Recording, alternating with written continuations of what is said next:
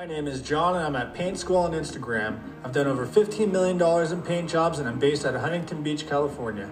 Aaron is at Alpha Painting on Instagram. He's managed huge commercial projects with impossible timelines and now is a few years into building his own operation out of Branson, Missouri. And you should probably check out our full process videos on YouTube because they're pretty badass. Our point in doing this podcast is to put our 40 plus years of combined experience to the test. We've seen a decline in the industry, while I think it's a bit arrogant to think we can change it, we're giving it a shot. Listen up and let us know what you think. This is Paint Sniffer Podcast.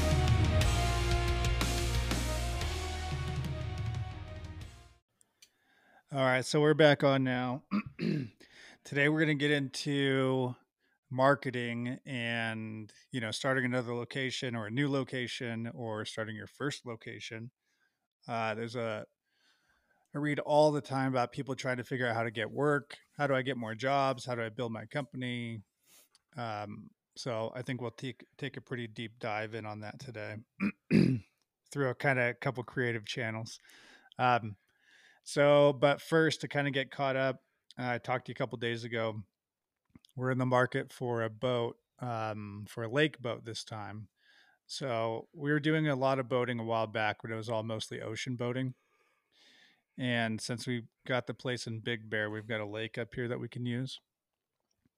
So the boat that we're looking at is like uh 2006 um and it's a Sea Ray so it's technically like we can take it in the ocean if we want it's got a head in there but it's an open bow so we can't go out on like a rough day or anything like that otherwise we'll fucking sink uh, but so we did an inspection yesterday and everything seems to be fine. Um, there are a couple odd things. One of the batteries is bad, and an exhaust impeller seems like it's bad. So, for this kind of boat, we had to have an, a mechanical inspection um, as part of the purchasing agreement. So we put a deposit down. Then we have ten days basically to have the mechanic out. He puts together um, um, an inspection report, and then we're then you know depending on what that comes back as we can continue the deal or stop. Um so but with the impeller he's like it's a relatively easy fix but it's in a bad spot on the engine so it's going to be tough to get to. And then he said and it's not you know i won't know 100% until i get into it. It might be something else which is like kind of the dreaded thing you don't really want to hear. It might be something else. Because then once he digs into it, it's like, all right, well, you can't stop now. You know, you just keep going. Um, you bought a boat. Was it last year, the year before? I think it was a year before, or the beginning of last year. I think it was a year before. Yeah. Mm-hmm. And you said you're you're into your second mechanic right now. Yeah. Yeah. That's yeah. Good luck with that shit. I think boat mechanics might even be more crooks than regular mechanics. I'm not. I'm not sure. I haven't. I don't have much experience with it, but the. I mean, I guess the positive thing is that the, you know, if you have an inboard motor, we have an uh, an inboard outboard, so the the motor's inboard and then the the prop is outboard. So same, but it's like an old. It's like an old truck engine. You know what I mean? Like yeah. those MerCruisers and shit. So you know they're they're carbureted engines so i mean it it looks more familiar to me than a, a modern day truck engine so yeah. like you know i can change alternators and belts and do all that kind of shit without feeling completely foreign but yeah. Yeah i dude i've it's a fucking nightmare in all honesty like you know we got it i think initially we got the boat and then i think right off the you know there was like a leak and and right off the bat we had to have the seals replaced around the motor which was like three grand and then and then uh after the seals were replaced because the people that the the mechanic we were using didn't do major work like that he just does like maintenance and small stuff mm-hmm. you know changing the prop or tuning it up or getting it mm-hmm. dialed in kind of shit or alternator or whatever but uh we had a, a shop that does like full engine replacements and stuff like that do that so i mean in order to replace the seals you pretty much have to take the engine out and stuff. Yeah. And when they did that, they obviously left a bunch of gunk and bullshit um, in the motor compartment because we were at a parade and everyone was supposed to be at idle speed and and everyone kind of geared up to like I don't know, fucking probably, you know, 8 miles an hour or so. hmm And it just created like a bunch of chop and I had a bunch of people on the boat and um, I had a big wake that came over the the front of the boat hmm and we took on a shit ton of water. It killed the engine. I couldn't get it to restart because it caused the starter to go out, all that water in there. And then uh, turns out that, you know, I didn't find this out till later, but the sub or the uh, the bilge pump wasn't working because the guys that replaced the seals just allowed a bunch of shit to get, get inside of it. So I barely I barely made it into a cove and you know got out of the wash and stuff bef- before we sunk or whatever and, and lost power. And then it was like seven hundred dollars to fucking have Sea Tow come bilge the boat out and then tow us back to the dock. And uh, now like the the the the previous mechanic like you know I took it in I think to to de-winterize it and and have them ch- check the the bilge pump and I ended up ordering a starter because the starter wasn't working and then I replaced the starter myself and then we went to go put it in the water thinking that it was going to be running and it wouldn't even turn over Hmm. and uh I just you know at, prior to that too like he was he billed me like almost 500 bucks and said he did a full tune up and then um I got pissed off and asked him you know I wanted receipts or proof of what he did and he couldn't provide that you know and he was like Yeah. Well I, I don't know it wasn't a tune up I, I don't know what I did and he said he didn't have his records and he was lying about something he was just billing Yeah. me you know what I mean Yep. so I got pissed and we started taking it to another place, but it has not been put in the water. Um, I had the the battery kept dying, you know, and um, the boat was drawing power from somewhere, even with all the gauges off and the ignition off. So we had a like a like a dead man switch put in it to where it just cuts all power to the battery off. hmm So yeah, we ha- I, I dude, I've been so busy I haven't even gotten a chance to put it in the water yet to see if these new guys are full of shit too. So Yeah. That's fun. yeah, Well, up here we're gonna keep it in the water for the summer. So the there's a couple marinas here where we can leave it on a slip. Um, but I don't know what the repairs are going to be. It's looking like we're probably going to buy it. Um, it looks like everything is good enough. Um, it's a nice boat. It's got a head on it, which is kind of cool. Um, yeah, I mean it's a nice setup, but yeah. so we'll have to get it repaired down there, uh, down the hill. I'll tow it up here, and then we'll put it in the water, and then just let it Dude. sit there all summer. th- th- there's been so like I'm on my second boat and it's it's about every time between both boats that we've taken them out that something bad happens.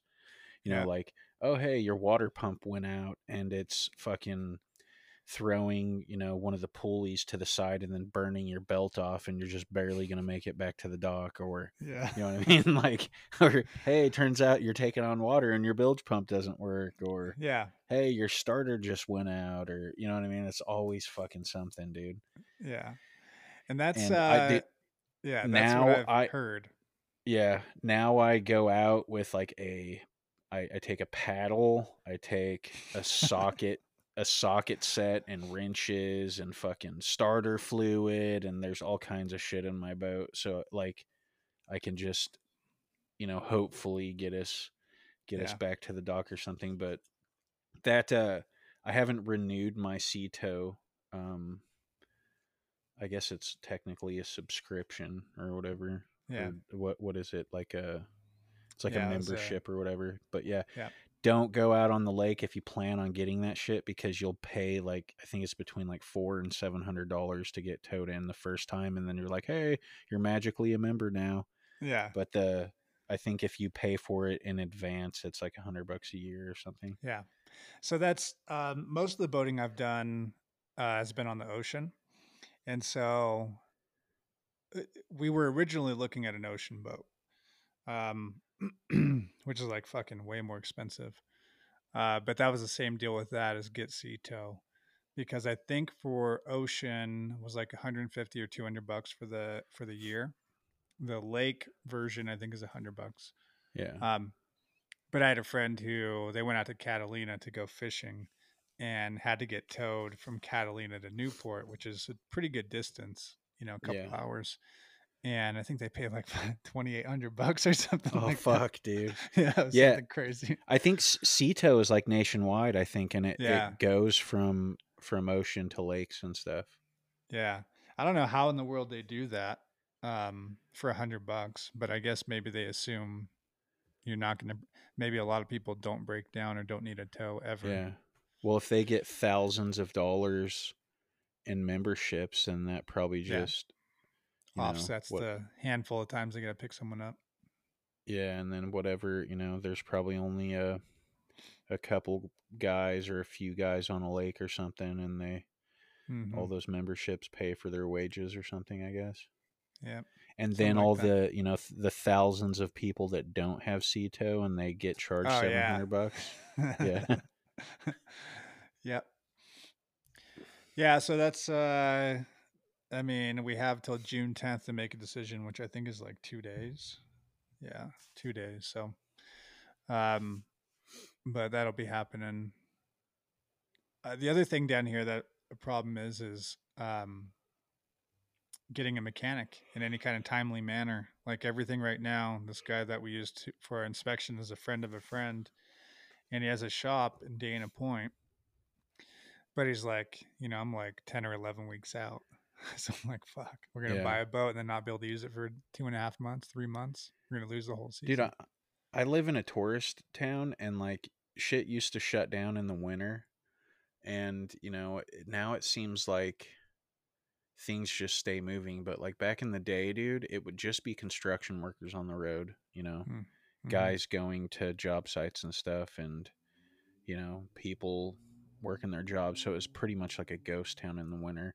And Yeah. now, dude, it's like it, it just doesn't stop or whatever. And then in the summer, like it's like either since COVID, like everybody, like I don't know, like everyone's out and about trying to do shit, and Yeah. then, then like we're a rural area, so we've had you know a bunch of people move here, and it's just, dude, like you can't even go get something to fucking eat without waiting in a line or. Or Yeah. trying to go to a restaurant and the parking lot's full, and it's a fucking nightmare, dude.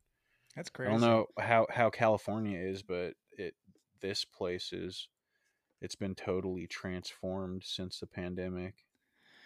Well, it's always been busy in Orange County. I don't know. Yeah. I mean, it gets crazy in the summertime. So as soon as the weather gets nice, like the beach is packed, you know, because everybody comes from inland to the beach. And Huntington Beach has a nice, nice beach, lots of sand. Um, and then around any of the the summer holidays, we're always slammed. We have the U.S. Open of surfing, which happens end of July, beginning of August for a week. So we get super crowded then. Um, I mean, it's to a point where like, you know, we want to leave town during the busy times because it's so fucking crowded. Uh, and then up in Big Bear, it's basically just wintertime. Wintertime is is fucked. You're like, Speaking of You speaking of surfing, I Yeah. I was surfing uh churches. Uh do you do you know where that is out by San Onofre? Yeah.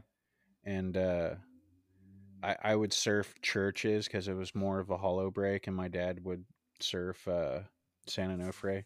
And I, Mhm. pa- I I paddled out. I was paddling out on a short board at San Onofre just try you know, I was going to see if I could take off on anything, but the, you know, you it's usually hard to surf on a short board cuz the waves are so mushy.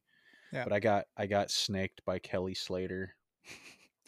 yeah, Seriously, like he was he was there on a fucking longboard like tearing shit up. I don't know if he Mm. was like taking a a school of kids out or something, but there's a bunch of kids. But yeah, I was I was paddling, I was trying to take off and the dude fucking snaked me and fucking totally stole my fucking wave. claim to fame. I had a. I used to surf a lot, like every day for a few years, and um, I had maybe two times where I thought I was going to die out there. I thought I was going to drown. and one time, uh, my wife was at. She was on the beach. I don't remember if we were married at the time, but she was on the beach, like reading magazines and shit. And I was out uh, pretty close to the pier, and it was a pretty, you know, it was like six to eight foot waves. And I don't, I, I'm good with like three or four feet, maybe like you know the random five or six footer that comes in, but six to eight feet, that's too big of a day for me. Yeah, so Yeah. I was out there, and the tide in Huntington's really strong. You know, it's like through Huntington and parts of Newport, like people get sucked out all the time. Lots of people Yeah. drown out there because of the the riptide. Um, Dude, I dr- I drifted like fucking at least half a mile in like ten minutes in Newport oh, quick, yeah, super Yeah. fast. That happens really fast.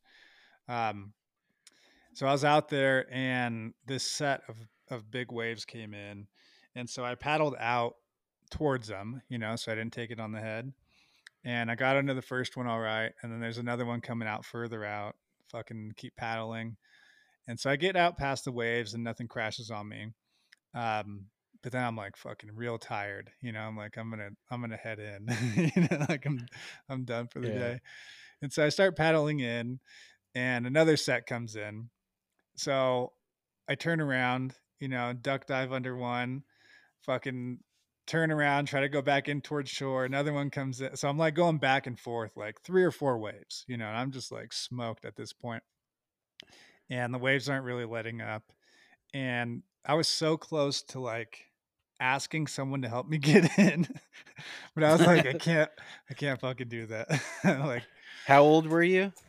oh, dude, I was like you 23, 22, something like oh that. yeah. And Dude, um, we we paddled out in some gnarly shit when we were kids, you know? yeah, Like yeah, fucking 11, 12, 13 years old and shit. Like yeah, and it, I don't want to tell fish stories and shit, but there was there was one day we were headed to fucking Surfside, and uh, uh, we we were going to go body surfing at the Seal Beach Pier, hmm and we as we were driving over the bridge, you could see it fucking cloud breaking and shit. yeah, we get there there's all kinds of photographers there and shit and we're like you know that so fucking uh seal beach and the wedge like we didn't surf that shit because yeah, if we broke our boards dude we you know i didn't have money to buy Yeah. a new fucking board you know what i'm saying Yeah. so we never we never surfed that shit we just play around and body surf but yeah dude we we swam out and like it was fucking huge dude like and it just it just kept getting bigger and it got so big that i couldn't get back in yeah, and like i'm talking when when shit broke and it washed up onto the shore like knee high water like we're trying to make it out and it just as the wash starts to go back out it throws sucking you off you your out. feet and sucks you back out dude yeah, it was fucking big dude there was some dude there surfing it once we finally got in and like he was taking off on shit and he'd have his his hands straight up and it was like fucking double Yeah. overhead Yeah. and then uh like in terms of surfing big shit there was there was once in huntington like we we didn't even check the fucking surf report. We just went one day and it Mhm. was fucking it was just like perfect barrels on the north side of the pier. Yeah. that was a big day and then newport we went out one day and it was like scary fucking big dude. Like i went out with my buddy and his uncle and this this dude you know like we're kids like 13 years old. This dude's like a fucking 30 something year old grown man and we paddle out and i took off on one fucking wave i made my bottom my i made my bottom turn and i i got scared i went back up and i launched off the fucking top and i paddled back out to the lineup yeah, and like I'm I'm out there just watching guys take off on shit and I look towards the beach and his uncle's on the beach like waving us to come in cuz he didn't want to be out there anymore, you know. Yeah. So I I took off on the next one and fucking it closed out so I went straight or whatever, but yeah, I took off on two fucking enormous fucking waves, dude, and and fucking that was like some like butthole puckering shit, dude. Like, yeah, you know what I mean?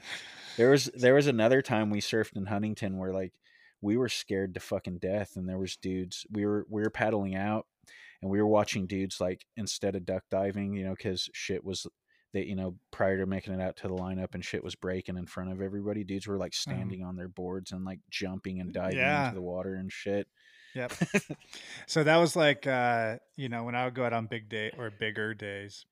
Um yeah, if you're out there and someone's gonna land on your head, like that's what I would do too, is fucking stand up and like jump up and go down as far as you can just to not get crushed. yeah Ugh. yeah, uh the wedge is crazy here. Um it's not that Yeah. often, but like you get like 15 to I don't 15 feet plus, but it's a yeah it breaks on sand. Like there's yeah all the water sucks out of the bottom and into the wave. So there's literally like a foot of water beneath you. So if you fucking crash, you're going right on the sand. Usually it's just bodyboarders out there when it gets like that. yeah That's crazy. we would crazy we would go see. fuck around there and body surf you know yeah. and it's just fun to just fucking swim into something and just get tore up, you know. Yeah. But I never went to the wedge when it was like any bigger than like fucking, you know, eight Yeah. foot or so. You know what I mean? Yeah. I'm uh in Newport, so you can go between the jetties where it stays pretty controlled and the current isn't very strong. But I like, you know, three or four foot waves. I could ride those all day.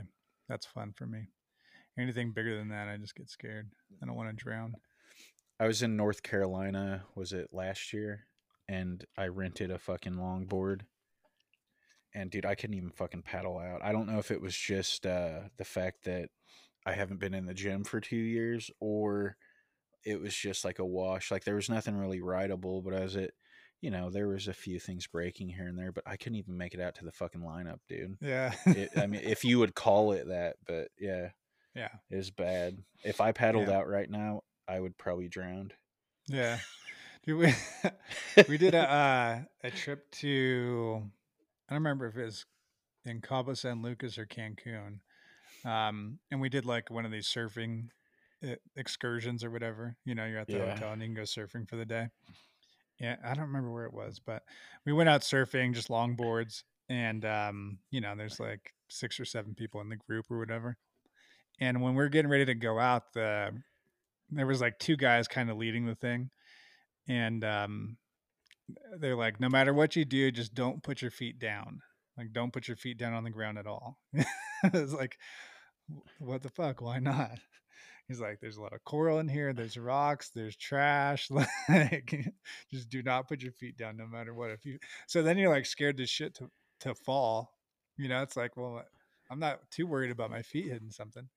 You ever surf the warm water jetties in uh in Surfside? No. There's like a, a couple warm water jetties like in the winter, like you can almost trunk it. But uh the shitty thing about it, I mean, and it only really works when the when the surf is like really big, you know, because Yeah. it it comes in there mushy.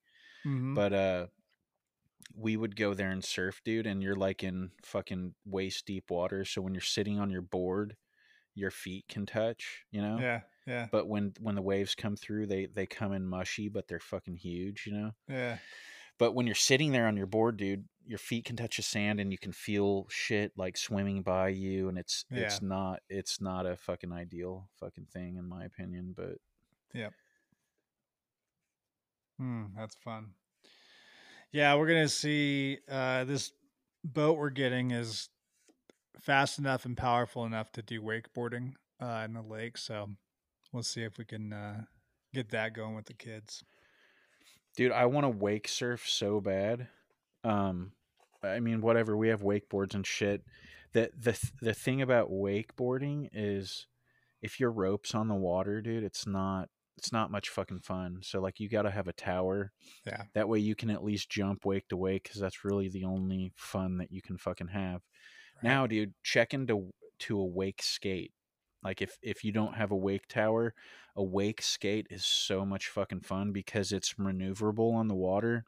You're not binded in like if you wanted to fuck around and do like pop shove it's and shit, but you can literally take the board and just the way it glides through the water, like with a with a wakeboard. Uh, if you come from like surfing or skating, Mhm. um, a wake or, or even snowboarding, like a wakeboard, it will fucking dig in, dude, and you'll get slammed face first. Or Yeah, is that different than go- a than a wake surfboard? uh, yes, but a wake a wake skate is if you don't if you don't have a tower, dude, a wake skate, you can, like I said, you're not binded, but you Mhm. can go up and like tail slide the fucking wake, and it feels Yeah. comfortable, or board slide the wake, and Right. And it feels comfortable. I haven't ever gotten a wake surf because you need like a three hundred thousand dollar boat to do that. Yeah. yeah, I put up a pretty big wake. yeah. And now I've thought about doing it hillbilly style and like getting a cage for the prop. Yeah. You can get a cage, like get a cage installed around your prop. You're not supposed to do it with any fucking outboard fucking props yeah. because a wakeboard boat, you know, the props like Mm-hmm. like rear center Yeah. but uh and then you can install like a fin on the on the side of a boat and it will create a wake with like suction cups and shit Yeah. but the danger is in fucking getting sucked into the wash yeah. That's a pretty good danger. yeah but dude oh fuck it sucks how much it costs to have a badass wake surfing boat because you have oh, to oh, it's you have to fill expensive as fuck. Yeah, dude, you got to fill the boat up with like they have chambers where you Weigh take on down. water, so the fucking weighs Yeah. the rear of the boat down, and then they have like electric props where you can switch, you know, what side the wake's going to be strong on and Yeah. shit like that. I mean, it. Eh, I mean, a wake surfing boat is technically the can be the same as a wakeboarding boat, but yeah, they make specialized wake surfing boats. But Yeah. Wait, Yeah, I mean they're like to me 120, was- 140 grand these days. Yeah, yeah. If, I mean, yeah, dude. Like a decent one is two hundred. It's I'd hate to see what they are right now. They probably at least two fifty, dude. It's crazy. But we used to we used to uh, wakeboard quite a bit. Um, the hardest part figuring out, like if you're a surfer or a skater, is just the fucking getting out of the water, and then it sucks. It sucks. You're you know being pulled from a rope. You know what I mean? Yeah. So really, the only yeah, just popping up. do- Yeah, popping up is the weird part. And if the boat's not quick enough or strong enough, good luck. Yeah. But if you want to, you know, if you don't have a, a a fucking tower, dude, I'd recommend getting a wake skate because you'll have way more fun with that than a wakeboard. Yeah. And even if you want to get to the stage to where you want to jump wake to wake, you can do it. You just have to, you know, it's like fucking ollieing, you know what I mean? Yeah, You're yeah. not binded in. So you'll either have to grab the board or you'll have to, you know, ollie Right. and then s- slowly push it back down. Mm-hmm. Hmm. That's pretty cool. I've never even heard of those. All right. Um okay, marketing. So I read a lot of um, posts and comments and stuff like that about people trying to grow their companies or they're just starting out. How do they get more in business? Um, kind of across the board.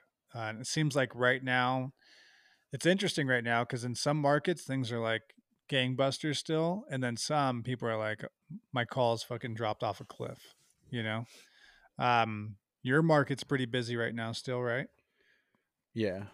Yeah, mine is probably average or a little below average. So we're still plenty busy and plenty of phone calls coming in, but it's definitely a little different than it has been the last couple of years.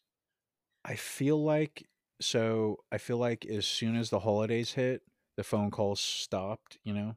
Mm-hmm. So that they, and that's usually the way it is. It usually stops um you know, a, a couple weeks or a few weeks before Christmas. And Yeah. then, you know, not until after New Year's and stuff do you, you know, the the phone calls start rolling back in.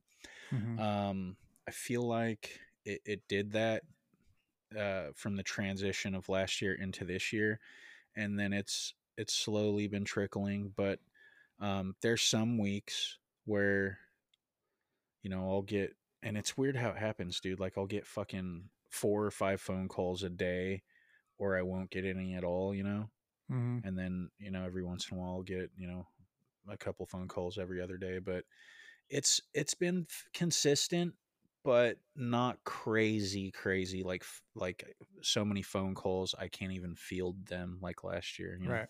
Yeah. So it is it is slowing down. Yeah, and there's a difference in how you manage your numbers. So like if you recorded everything very precisely, you would see more patterns because so here's one problem a lot of people do is they go based off of how it feels. Um Yeah. so it's like, you know, it feels a little slower right now than it has been lately. And instead of like, well, if you look at the numbers, it's actually the same amount of phone calls as it was this time last year. You know, my estimator, Yeah. my salesperson will say, Hey, I don't have that many appointments on the schedule next week. What's going on? You know, and I'll go back to this to that week last year because we have everything recorded. So I'll check, you know, April 15th from 2021 and I'll be like, we actually have two more appointments this year than we did last year this week. You know, and it'll fucking so now he knows that I'm just gonna do that. So now it'll be like next week seems a little light. Can you see what we did last year? You know, and fucking Yeah. check it and say, no, it's right on track. Um so since we do track that information pretty closely, we know like very specifically when things are off.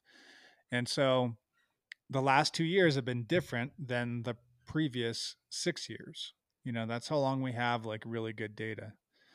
And so the last two years were the anomaly. You know, it was like nothing fit the the typical um uh I don't know, data that we were showing prior to that. So the last two years, usually we have January, February, March are the slowest months of the year for us.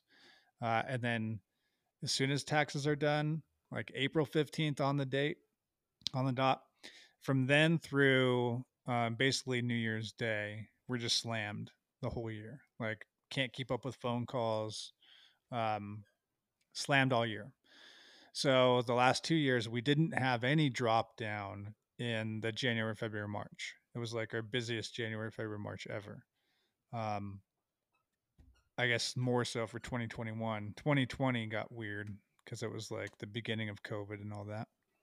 But 2021, no drop off at all. Stayed super busy all year long, um, including the beginning of the year and the end of the year.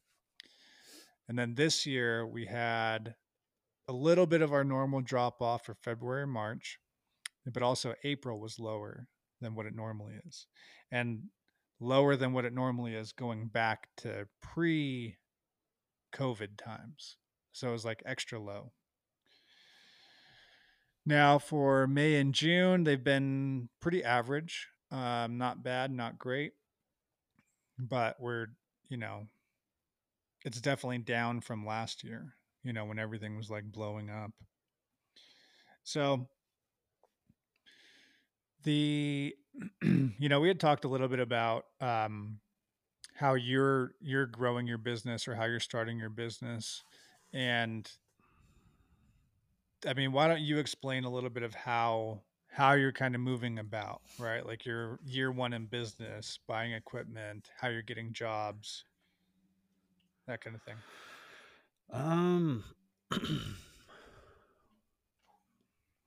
Let's see. So I had my I, I did my first job um you know just kind of like a tinkering kind of thing and then I How, decided how I did you get it? I it was just like through through a, a friend, like my old Mhm. lady's friend, and that Yeah. wasn't what had, um, you know, the deciding factor. The deciding factor was I was working for a for an industrial company, and I I already told the story or whatever. Um, Yeah. I decided I was going to be done, and I Mhm. was going to go into business for myself. Um,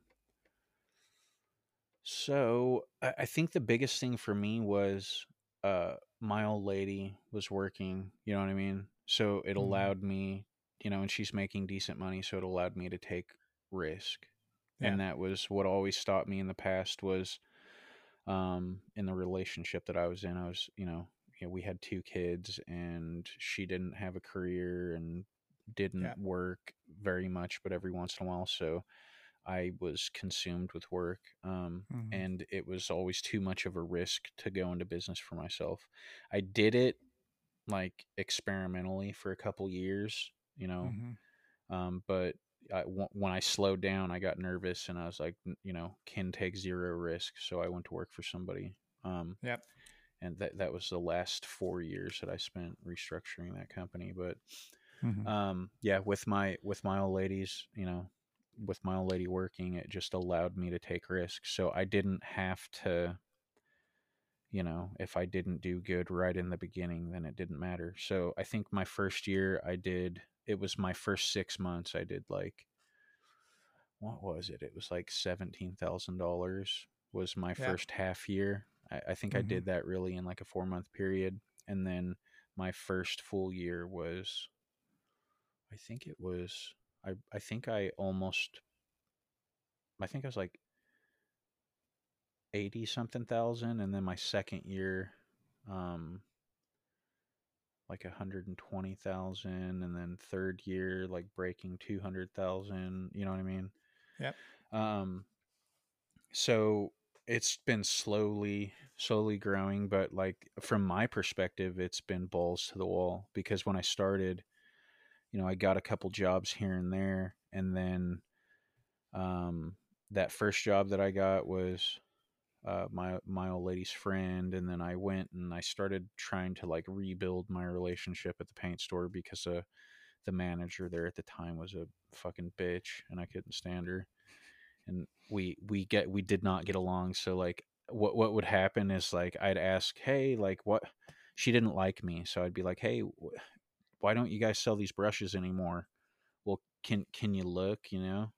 Yeah. and she'd be like, "Oh, always looking for for shit that doesn't exist," and you know. So then I I made it my thing to where the only things that I would buy there is shit that she would have to investigate and how to get. You know what I mean? Yeah. yeah. So w- once she was gone and new management was was in, then it was super easy to to kind of rebuild a relationship with with a new manager, and then slowly kind of you know show them what we do, and then eventually you know come the come the second year I'm in business, like we're the first card that's handed out, you know. So Yep. that I think primarily was my main source of revenue or, or main source of, of job leads was through the paint store and then slowly working up through word of mouth. Now, Mhm. while all that shit was going on, you know, Facebook, LinkedIn, um, fucking Google, uh, the Google thing, it took me about a year to start generating, you know, cold calls and stuff, which I, you know, the investigation I put into that or, or, you know, how I view it mentally when I, when I pour over it is the fact that I, um, I made it a priority to, you know, I noticed there's like, a, you know, 20, 30 fucking paint, paint companies or whatever. And like, Mhm. they would be at the top of the list with zero reviews or you know you'd Yeah. have somebody that had shitty reviews but you could see that he ran like he paid for it so he was at the top of the list Right. so the way i did it was i you know i i didn't give a shit if i fucking lost money on a job like i was going to do a good job bust my ass um and try my hardest to get reviews so i think i'm I'm approaching 20 reviews or whatever because it is kind of fucking it is kind of hard to get people to do that but 20 good reviews and I've noticed that I think uh I- don't know when I I'll get notifications like hey you've received you know uh however many thousands of people that have looked at your Google account or whatever this Mhm. month and Yeah. So people are looking at it, you know, I get cold calls off of it. And I think the main thing, and, and a lot of it too, like with the Google, I don't think the Google listing will get you by if you're trying to do like high priced quality work because I think instinctually people will see, oh, hey, he's at the top of the list. You know, maybe they'll scroll scroll around and see some stars and they'll scroll back up to you and call you. But a lot of the people that call that fucking number are people that really, you know, hey, this guy has good reviews. I want that, but they're actually the people that are looking for a cheap painter. You know what I mean? Yeah. Yeah. So that's a lot of the phone calls I get from Google, from what I can tell, and then um, Facebook. Really, I, I don't know if it does much for me, man. I, I think it's primarily word of mouth and having a relationship at the paint store, and you know maybe a little bit Google and stuff. And then, uh, yeah, dude, like I don't, I don't fucking know. Um, can well, I mean, question? so that's that's uh enough though, right? I mean that so I started my company very in a very similar way where it was like you know, I had um phone book ads, you know, back then. Um, yeah. And I, you know, I was spending like 40 bucks a month or 60 bucks a month to run two ads, two locations or two um, different phone books. And, and then it was like word of mouth, referrals, um, you know, that made up the majority of it. But like my first year in business, I did like 45 grand. You know, my second year was like 80, 85. Third year was like 150. I pretty much doubled business every year for a while, you know, until I got into yeah. millions. Um, and so, uh, you know, you had asked me earlier if um, that was a good route. And I think that that's the most stable route you can have. You know, that's where you're never going to go backwards from with your sales going at it that way unless you start fucking things up. Right? If yeah. you start like j- doing shitty work, not returning phone calls, like if you start letting th- things go, it's going to go away. I think uh I mean some of the other shit that I'd done too was you know, I I went and I did volunteer work at the Y and yeah. you know, people saw that or they would run like uh, hey look at what you know alpha painting did or blah blah blah yeah and then i would um even even dealing with general contractors like knowing i, I wasn't going to deal with it i would still go bid everything yeah. that way like i don't know if it works but in the back of my head i'm thinking mind share like my name is at the very yeah. least getting out there you know um you know uh, advertising on the truck and like yard signs where I can and just mind share because what I'm thinking from the beginning is like I know it's going to be rough, but eventually people, you know, the word will start to spread and and you yeah. know, even subconsciously somebody may, you know, and the videos like somebody might have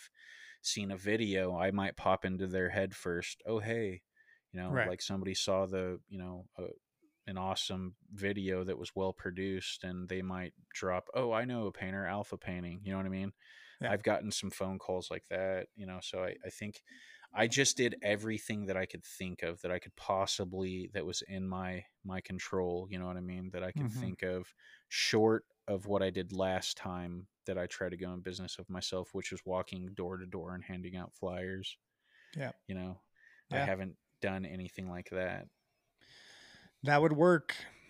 You know, if you go door to door and pass out flyers, it's it's kind of shitty work.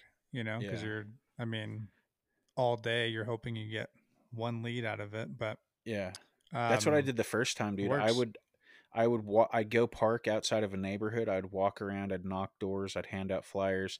I'd drive to businesses and go inside and talk to the managers and explain to them that their building's rotting from the outside in and stuff yeah. like that. You know yeah. what I mean?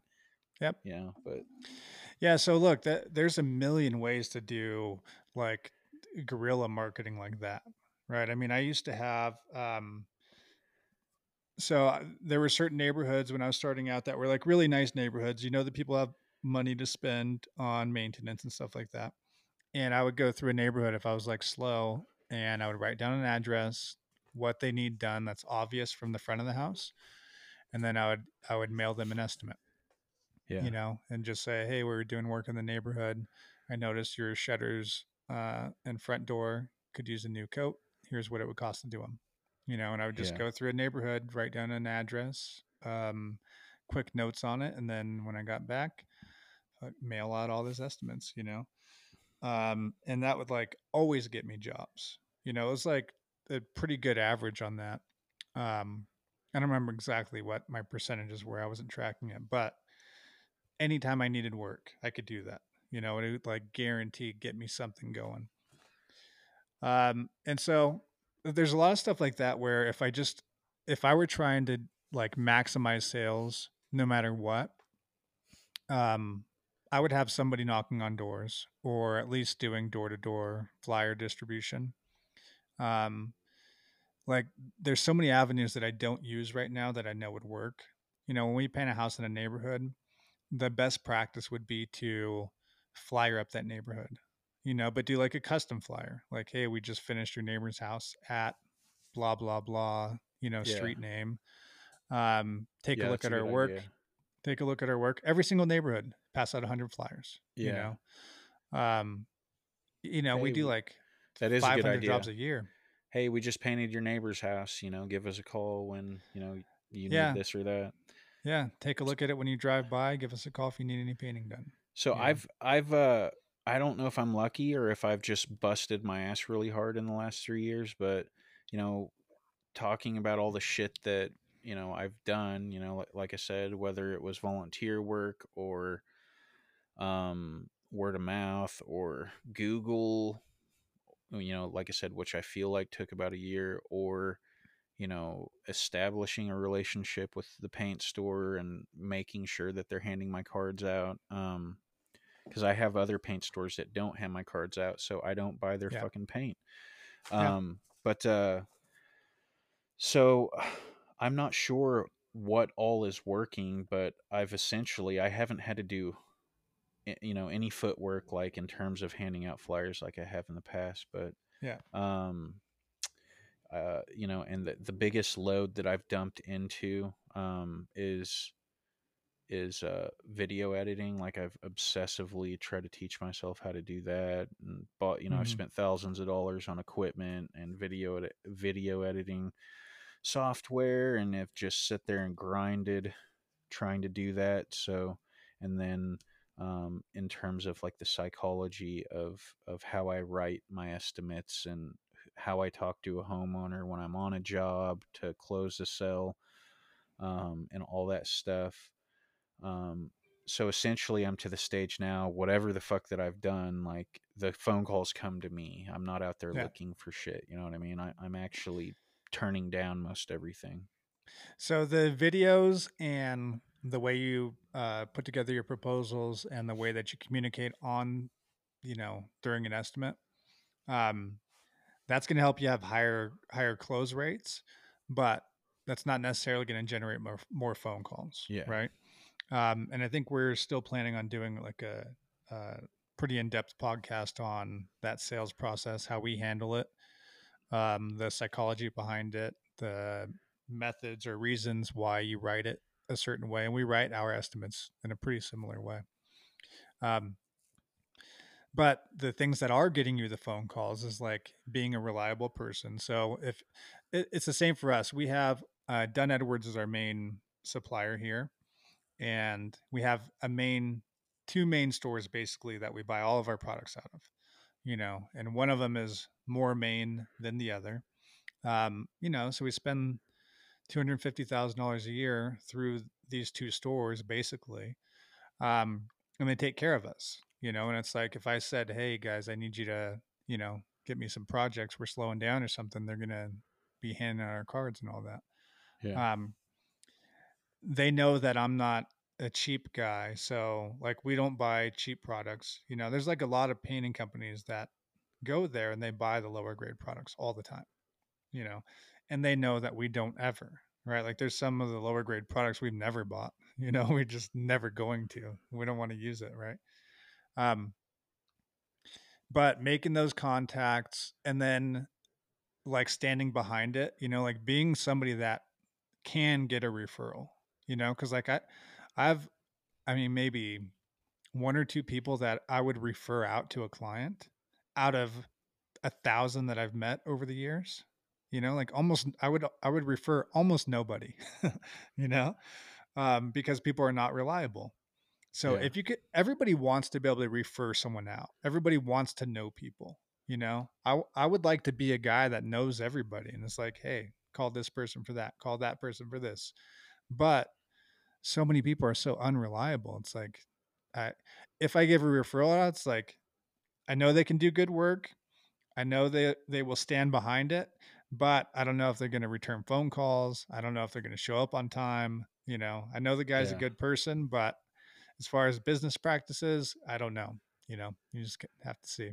in, in terms of this subject like i am I am fucking so overwhelmed with you know like estimating and writing proposals and fucking being in the field and video editing and family stuff that I I fucking dude i that's one of my biggest downfalls right now is i'll get lost and uh i'll forget about returning Yeah. a phone call or oh fuck I Yeah. didn't submit that estimate. So yeah, like I really need to tighten my shit up on that.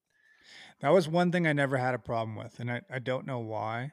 I think I always had a place where if that if that thing is important, it needs to go in this place. You know, and for me, it's always been my calendar. If it goes on my calendar, I won't forget it ever.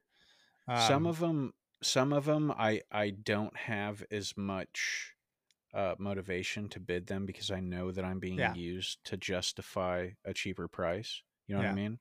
Yep. And I kind of get pissed off with it, and I don't prioritize it. I've had So plenty of estimates, yeah, like that, where I didn't send them out on time, or I just, I usually don't give an exact date on when the estimate's going to be sent. I'll say Yeah. within a couple days.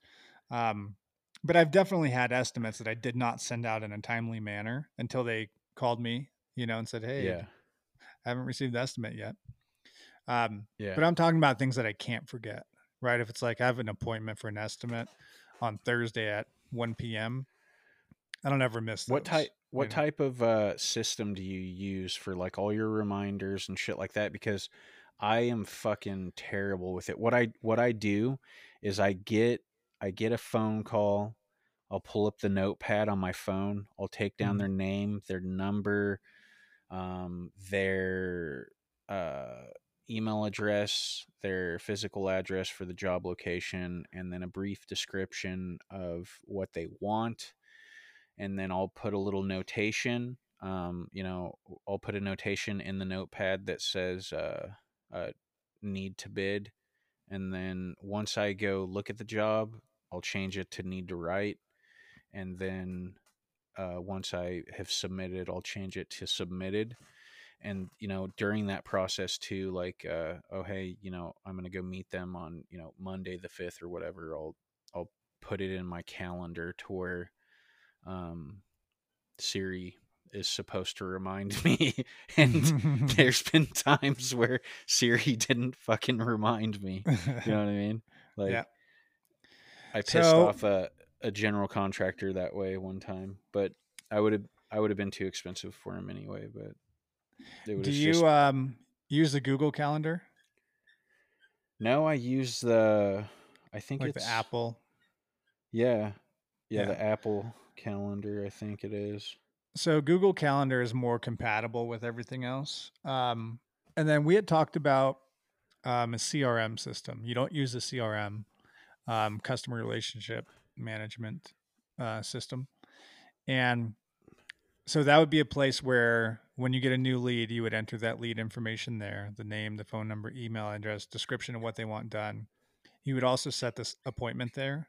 So you click in a day and time for that appointment, and then you click, you know, save, and they get an automatic reminder. Hey, this is so and so Alpha Painting, uh, just confirming our appointment for, you know, uh, June twenty fifth at one p.m. Right, so they get automatic notification. It automatically pops on your calendar as an appointment time. Um, you know, then you go do the appointment. You come home. You write up the estimate. Um, you send the estimate, uh, and then depending on what kind of system you have, it might send follow up emails like, "Hey, we just sent your estimate yesterday. I just want to see if you have any questions." Blah blah blah. Right. That would Um, be. I could probably. That would be an easy job if that was my only job. You know, and I'm not. Right. And I'm not in the field anymore, and uh-huh. I can. That's my job is to 100% focus on that. But I've had to teach myself sales. Um, I don't know if I'm teaching myself marketing, but I know for a fact, you know, I've I've taught myself how to, you know, the psychology of estimating. I know I've Yeah. taught myself how to sell a job. Um, Yeah. I don't know if I'm marketing correctly, but you know, if that was my job, dude, I could fucking really hone in like the fucking, you know 27 years I've been in the field in terms of trying my hardest to master yeah. know, the so look with, industry but yeah. With the automation the good thing about it is um that it's just doing it for you every single time right? Because otherwise it's not getting done at all you know i mean you're not doing any follow-up with with estimates you send unless it's something you really want. But if your company is doing follow-up just automatically and here's the thing like some of it is annoying you know some of it is like um you know you want you need the wording to be generic enough to where it fits for everyone in every scenario um but you don't want it to be like a robot you know it's so you customize them a little bit. Uh maybe one of these one of these episodes we'll dig in and I'll we'll pull up a screen share and we'll go through mine but um that is so it's like perfect for a person like you. It it's works really well for a person like me. Where i'm not doing great follow-up. My salesperson's not doing great follow-up. And so rather than hire somebody to do follow-up i just have automation you know and it's so it sends an uh, an email and a text you know like an hour later hey just wanted to make sure you received the estimate give us a call if you have any questions blah blah blah um, and then it'll send one a day later and then three days later and then five days later you know, and then a week later. So all these messages are just to remind people, hey, I'm still here. Hey, I'm still here. Don't forget about me. You know, if they get another estimate, yeah, they know that like while I may be annoying them, they're still thinking about me, you know? Like they didn't yeah. forget about me. And while I may be annoying them, they're still thinking like, damn, that fucking guy is persistent, right? Or that guy's a good yeah. system or whatever, right? It's like uh, it's it's annoying, but you also don't forget about it. You know, the squeaky wheel gets the grease. Um, and I've had a lot of them recently. So I've been using uh, DripJobs, which is Tanner Mullen's CRM. Um, and I I tested it out like maybe six months ago. Um, and to be honest, I thought it was pretty shitty at that point. Uh, but they made a bunch of updates and made it more user friendly for a bigger company like mine and we're not that big of a company, but among painting company, residential painting companies, we're on the bigger side. Um, and so they made enough edits to it and upgrades and updates and all that to where it's really usable for me. And it's like, um, it's pretty good. I'm pretty impressed with it. So we've been using it for about a month now, full time. And all the automation, like I'm getting people responding to the automatic messages you know like i'll just get a message from someone that's like um yes we do want to move forward on it we're just waiting on the carpenter to finish trim. You know i'm like what where the fuck did that come from? It's like oh yeah i sent them a message automatically right saying hey just wanted to check in see if you're still interested in moving forward on the project right? Um but you can also steal those jobs from other painting companies. Like another painting company for sure could steal a job from me. Because like we need to make it as easy as possible for somebody to say yes and somebody to move forward. If somebody makes it easier than you do and they're good enough they're going to get the job. You know if i if i go do an estimate today and someone does an estimate for them in three days and that person in three days um, is the same price as me likable enough um, but they do really good follow-up and they're like hey i just want to let you know we have an opening on monday if you got i know you guys want to get started early we have an opening on monday if you want to get it started, you know, I'll come out, we'll figure out colors, blah, blah, blah. Right. They're making it super easy on that customer to say yes. Whereas for me, we did the estimate and they don't hear from us ever again. They might have really liked us a lot, but then I got to call John, I got to schedule it, I got to figure out colors, I got to see when they're even available. You know, all this shit where, you know, painter number two is just like, hey, I'll come to you, I'll help you pick colors. I'll get you started on Monday. We're done with everything by Friday. You know, that's like piece of cake, making it super easy on a client. Uh, and that's what a lot of people want. They want to like you enough, and then they want you to make it easy on them. Yeah, you know, there's like I would have to really think there. about that in my market because I know 100% there's several competitive bids that I end up doing where a they are you know the competition is trying to figure out my pricing models and b um i'm not doing follow-ups and they're doing shit like well you know what's his price and you know telling them that they'll do it for cheaper you know Yeah. Yeah. which is fine i don't want those customers anyway right. and th- those dudes will eventually you know i think they're going to be of the types that you know when shit crashes that they'll be kind of the first ones to go but Yeah. um it doesn't you know and it doesn't transfer anyway like if you know my number like i'll do ask me my number motherfucker i'll tell you but it doesn't Yeah. mean that you're gonna you're not gonna put in the type of work we're gonna put in like Yeah. cool you went to a house and sprayed it off with water and then fucking uh just sprayed fucking a100 on it without striking it like it doesn't mean anything Yep. in comparison you know? Yeah. my number my number but but that's where to you build reputation. Yeah that's where your reputation comes into play. So um it, really important things uh is you need to be likable right? People need to trust you. Um a lot of salespeople say people buy from who they like you know? Yeah. like they gotta i think you need to not be off-putting you know you don't have to be best friend you don't have to be the annoying sales guy that's like hey buddy oh nice denver broncos hat i'm a broncos fan too yeah right like i can't do that bullshit. shit dude No, I- me neither. yeah. I never have. I'm I'm not that guy. I could find something that we have in common or I don't even do that necessarily.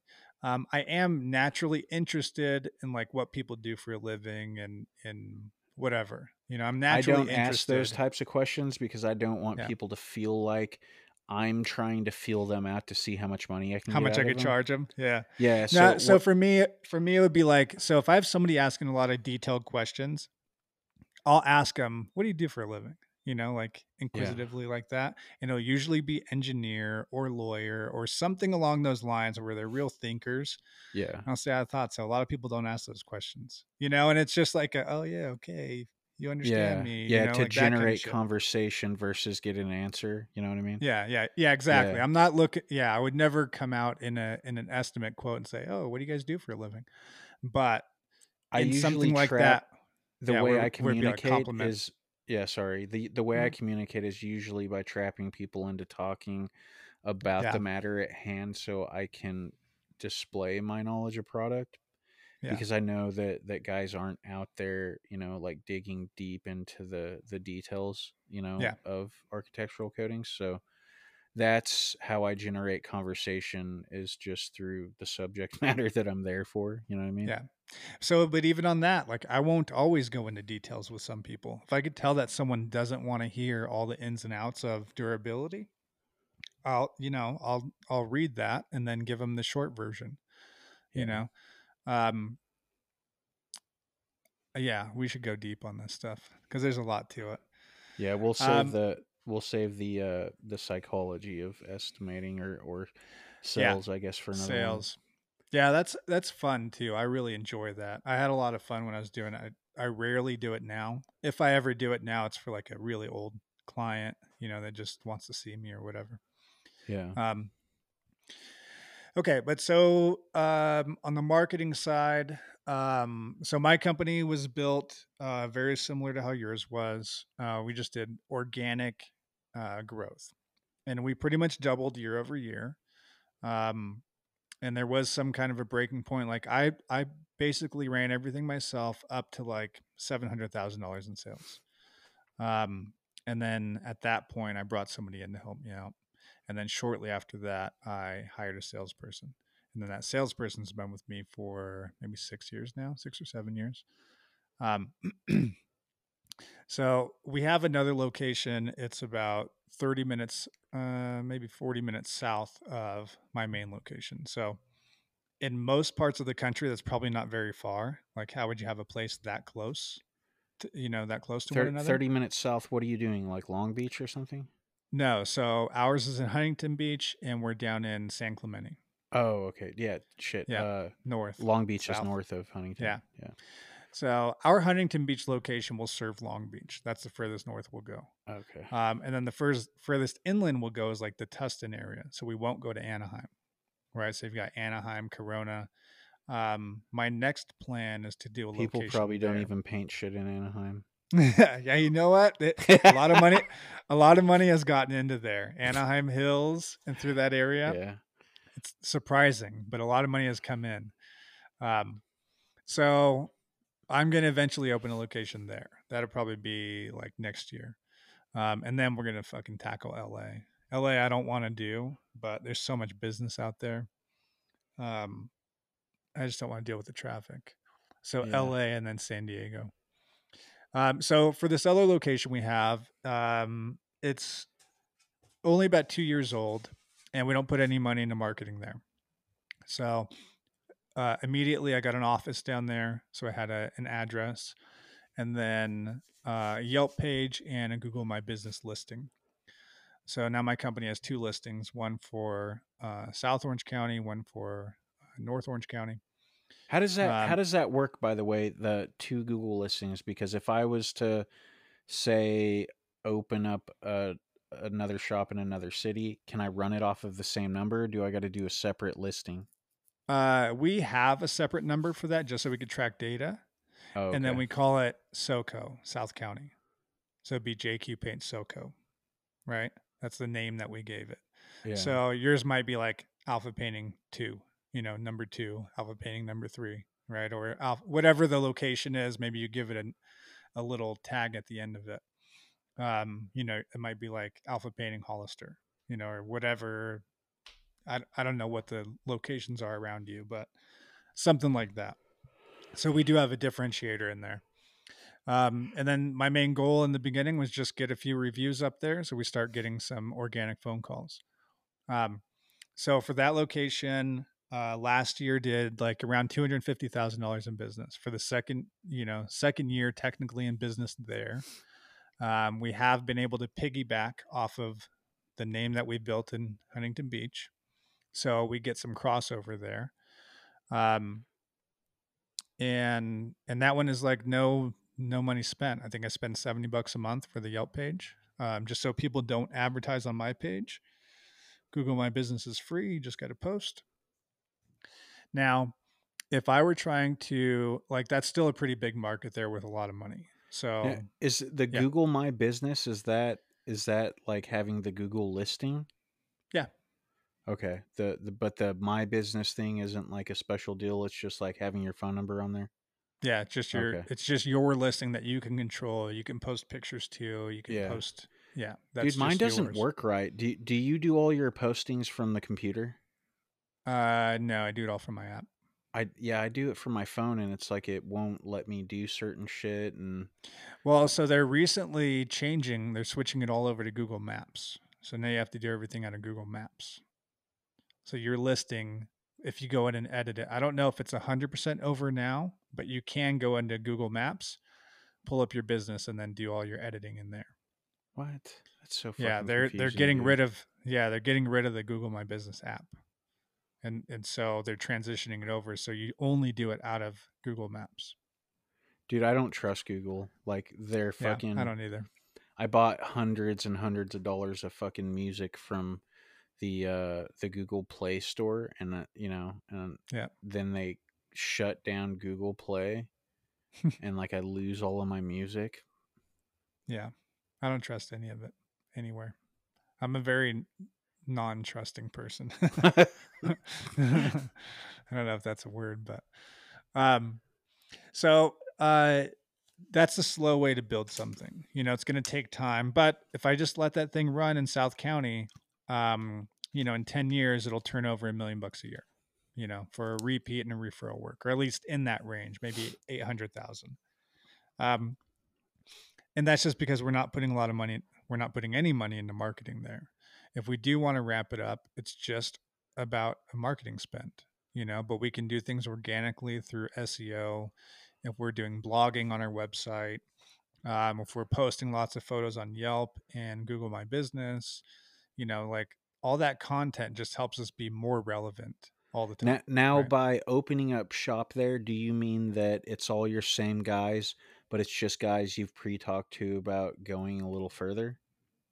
if what i'm sorry i said now by opening up opening up shop in in like a different city, you know, and Mhm. treating it like it's a new business. In terms of staffing that, are are you just, you know, hey, here's a separate business, but I will, you know, I'll send my existing guys from Huntington to go do that. Yeah, so when we do um when we do locations that are going to be further away, like LA and San Diego, we're definitely not going to have our Huntington Beach crew traveling out there. Yeah. Definitely not. That'll be crews that are specific to that location. Um, for San Clemente and Huntington Beach, it's not that far away. I have some guys that I've hired that are that live further down south, like in the Laguna Niguel area, Yeah. which is like 20 minutes to Huntington Beach, 20 minutes to San Clemente. You know, they're like right in the middle. Yeah. Um, so for them, it's easy to go either way. Um, the San Clemente location, so like basically when if we so when we do LA, this would be like a good um, kind of ex- or uh, thought experiment here. So when we do a location in Los Angeles, um, that is about an hour and a half north of me, right? And it's because of traffic. I mean, maybe it's 45 minutes with no traffic, but there's never not traffic up there. So when we do a location there, uh, my salesperson now will decide if he wants to go out there and build that location or if he wants to stay here and continue working on this one.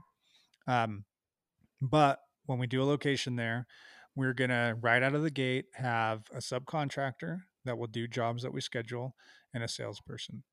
So that salesperson is going to be working on day one, whether we have jobs or not. I'm going to have to pay that person. Um, that salesperson is also going to be a project manager in the beginning, right? So then I don't have to hire two positions; I just hire one.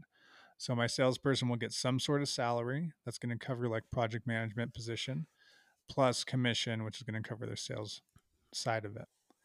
Um, that'll morph into probably a sales manager or a project manager slash sales manager or a regional manager, which is going to oversee both of those positions. I'll do it for Um, 200 grand a year. yeah. it's only like 17 grand a month. Look, but ideally that's what um, that kind of position will pay a regional manager, you know, somebody that will manage three Los Angeles locations, you know, and that person is just going to be responsible for managing all the different positions for that area. Um, so right out of the gate, start with the salesperson that's also going to do project management. Um, and then start dumping money into marketing. Like I guarantee within one month I can have jobs scheduled out there. It's just how many do we want to have scheduled? How many crews are we going to keep busy? What's the goal for the first year? So, um, you know, we've kind of gone through like internally within my company what it looks like if we branch into a whole different area like Los Angeles or San Diego. You know, these are an hour and a half to two hours away from us. So it's not, I'm not driving up there back and forth. Like that's not going to happen. Maybe once a week in the beginning, but definitely not a daily thing. Um, probably every two weeks even is better. So My In the average beginning- job means I drive Mhm. two hours a day. yeah, mine is like 15 minutes. Yeah. We're pretty lucky here. Um, but so we do a location out there, and right out of the gate, the the spend on marketing, depending on how aggressive we want to be, is going to be like two thousand to five thousand dollars a month, right out of the gate. Um, and so same thing there. I would set up a Yelp page, I would set up a Google My Business page, and I would get an address up there.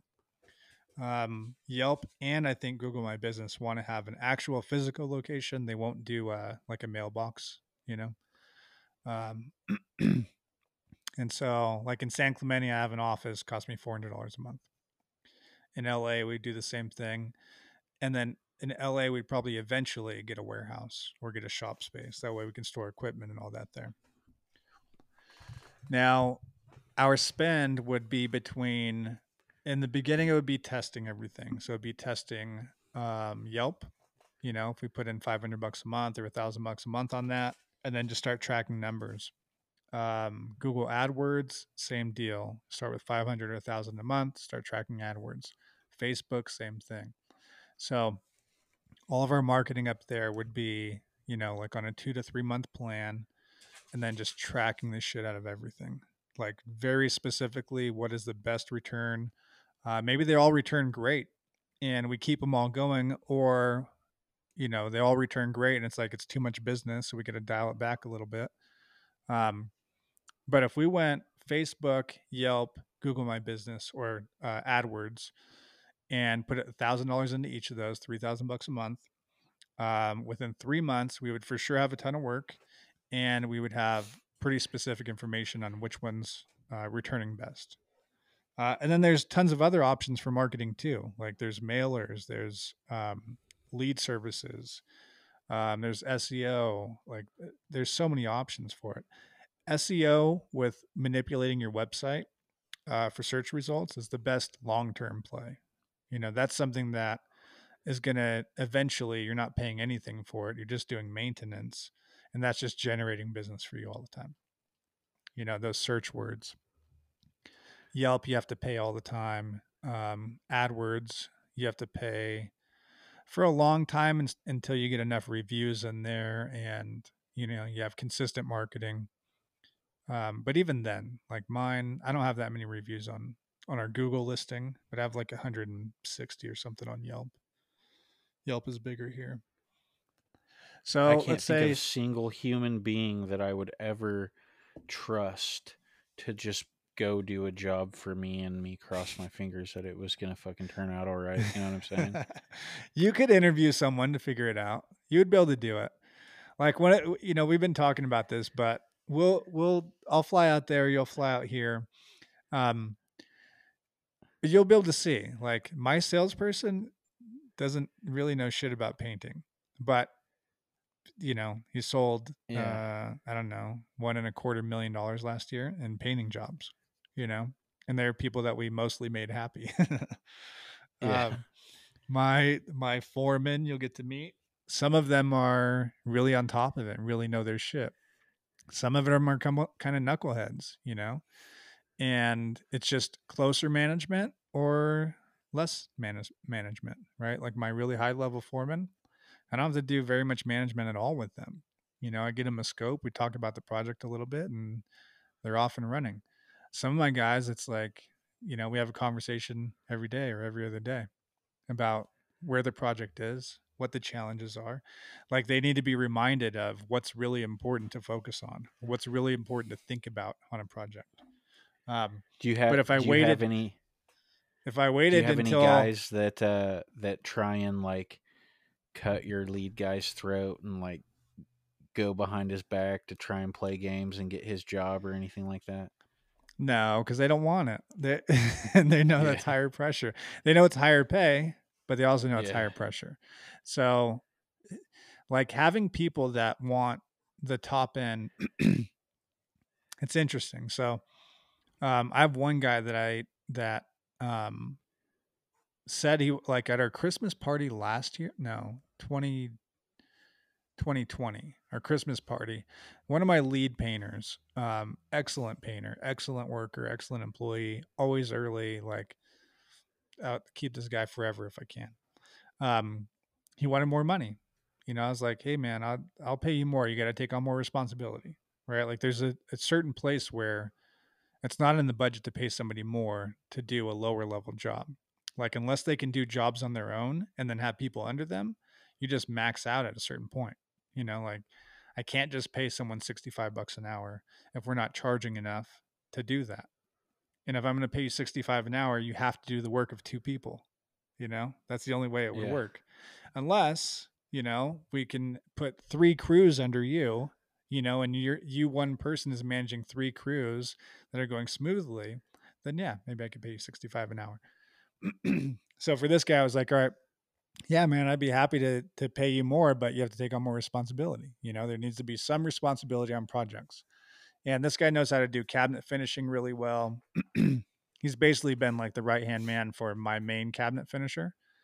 Yeah. Um, and so, you know, like early in the year, um, I had him with like, you know, a higher level lead guy. That way they can just kind of work with one another, you know, and kind of get used to uh, being responsible. And man, maybe like three weeks in, he's like, I don't want to, I don't want this position anymore. he's like, it's too stressful for me to be in charge. I don't like being in charge, you know, and it's just, it's all the little things they don't think about. You know, it's like the, I don't know, they're supposed to send a, an update every day, you know, a, a report of what got done today, what we're doing tomorrow, and if we need any supplies. Well, if they don't send an update or if they forget that they need more material for tomorrow and then they get there at 8 a.m the next day and call me at 8.30 and say hey we're out of paint for the doors. We need to get more paint. You know then for me it's like hey dude this is supposed to be in your report yesterday. You know like you got to make sure this is why you have to have that report in there or that information in that report because of blah blah blah. Now you're going to leave the job today have to go to the paint store. I've got to pay you to do that now right? Like um, and so enough of those phone calls with him, and he's like, "Fuck this! I don't want this job anymore." Put my pay back to where it was, and I don't want any responsibility. You know. Oh, you did uh, raise it, and then he wanted to go back. Yeah, yeah. Dang. How much of a pay jump was it? Oh, I think it was like two or three bucks at the time. Yeah. It was like two or three immediately, and then a couple more if he sticks it out. You know, yeah. works out. Um, so not everybody wants it. They all think they do. And I think enough of them have tried out and seen what the responsible person gets, you know, good and bad. And most of them are smart enough to know, like, eh, that position might not be for me, you know? Yeah. Because it's pretty cushy. Like if you're a lead painter on on my team, but not a foreman, like you almost never get shit from me. You know, like I'm almost yeah. not ever talking to you. Um, but my foreman, I'm in touch with all the time, you know, and so they make mistakes and it gets called out. Um, you know, and I'm not a dick to these guys or anything, but if we make the same mistake a bunch of times in a row, then it's a problem. You know, then it's then I can be a dick. I've worked for so many companies out here, dude, that you know you go to work for, and they've really they've really got somebody that is completely illegitimately, you know, in the lead position. Mm-hmm not illegitimately, but like is unqualified. Yeah. And I stay out of it and just observe or whatever, you know. I've mm-hmm. gotten pissed at times before and just went and ran a caulk gun and just pretended and and observed yeah. people, you know what I mean? Yeah. And just watching guys do like everyone conspiring and like yeah. everyone thinks they're the fucking boss and dude, yeah. like I, I've worked for several of those nightmare companies and yeah. I, so that was a big problem when we grew to like 35, 40 guys was all the conspiring. And right now, um, we're in like the 18 to 20 range, and I've got a pretty clean crew right now. You know, like yeah. everybody mostly understands like they uh, if they slack off every now and then fine but if it's a consistent thing um you're gonna be out of here you yeah. know and it's like everybody knows like we give 40 hours a week all the time no matter what. If you want weekends you got them if you don't fine no problem. Um, there's no shortage of work and a lot of companies around here will pay a couple dollars more and then give you like 24 hours this week and 31 next week and 44 the week after and then 22 the week after you know what i mean? Like they're all over the place because they don't have consistent work. Um, so I have a lot of guys that go out, test the waters, and then come back um, at the same pay. you know, I'm like, hey, man, yeah. how why why do you want to come back? It's, oh, well, this wasn't getting that many hours. You know, blah blah. I'm like, look, if you look at 30 hours a week at $22 an hour versus 40 hours a week at $19 an hour, you're getting way more money. You know. Um. So, but anyway, the uh, building the company, I go to LA. It, it would, I would be able to have a business up and running there like within three months, no problem. You know, but I got to have uh, maybe like 20 grand to start it, you know, because I want to have, let's say, like 3,500 bucks a month for marketing. Um, and then I've got to cover salary at least for two months, uh, maybe one month. One month of salary with no money coming in from my salesperson, you know. Um, and so 20 grand would give me enough to have some money to pay for materials, uh, put together some equipment, um, you know, and just have enough money to kind of keep the the cash flow going. And I would bet See, within that first year, it's like, you know, I don't know, four or five hundred thousand dollars of business, maybe more, depending on how hard we push sales. Yeah. To me, that would be well. I mean, fuck, I don't know. I really got to get my finan- my finances in order in terms of like, you know money that's getting put back and this is for taxes and blah blah blah and Yeah. you know you you know personally of all the the personal shit I've been having to deal Yeah. with or whatever that is really you know fu- like fucked up what I had going on or whatever but um man like to like the guys that would like roll the dice and get a ten or twenty thousand dollar loan to start a, a painting company like that was never me you know i knew that Yeah. when i started it um that i i didn't want to i didn't want to do it like that i just wanted to bust ass and build it off the ground and Yeah. you know i did it post divorce so i technically did it with like nothing dude i had Yeah. like a pretty much a clothes on my back and and Mhm. uh you know like a duffel bag and shit and uh and a car and you know shit like come like the second year i i had like 40 or 50 thousand dollars in equipment which is a Yeah. lot for a small two to two to three man crew Look, that's know? a lot for anybody. I mean, I bet if we compared equipment sizes, yours is probably pretty similar to mine. You have some expensive stuff. Well I, you know So the, wanted the one of the differences one of the differences in like um how you're building your company versus this hypothetical LA company that I'm building is if I stop spending money on marketing, my business goes away in 1 month. You know, if I build that even if I ran it for a year, it's probably gone within 3 or 4 months. Just because it's not enough business to turn over for repeat customers, for referrals, all that. Yours is going to take longer to build. Um, let's say you take three times as long as I do to get to seven hundred fifty thousand dollars. Um, I'm going to get there really quickly, but mine is not going to be wowing people. Mine is not going to be like the personal communication. Um, yours is going to be more personal. Yours is going to be more long term, longer lasting. You know, yours is going to turn over um, a lot. I'm going to have to keep spending money on marketing. Any of these bigger companies right now that are doing uh, like two mil, it's got to be over two million dollars a month in business. Um, almost all of them are spending thousands and thousands of dollars a month in marketing. You know, like five grand a month in marketing, ten grand, twenty grand. Uh, for my company, that- I'm. Uh huh. that's even with what your like what your business is by itself in huntington No, not me. So that's what I was going to say is uh, almost any of these companies you see that are doing 2 million plus are spending a minimum $5,000 a month in marketing. And that's like through Facebook ads, through um, AdWords, through SEO, whatever you name it. Mine is I'm spending probably uh, they're like- less they're like less than 600. Well, they're not getting enough repeat business you know so they have to keep getting these new it, which for me it's the same thing if i want to do three million three million dollars a year um, i'm going to either need to start uh, cranking out my sales you know getting a higher close rate or what if what if you spending did nothing marketing. like zero marketing none of that shit and just what would it be like like for you. well so i've spent less than $600 a month for the past 10 years and then the 10 years prior to that was probably less than 300 a month so i spend very little on marketing like almost nothing these are like But- but if maintenance fees that i'm paying yeah Mhm. if you spent zero like what what would be the state of your business right now So Would if I drop dip, down to zero from like 600 um, on Yelp, people would now be able to advertise on my page.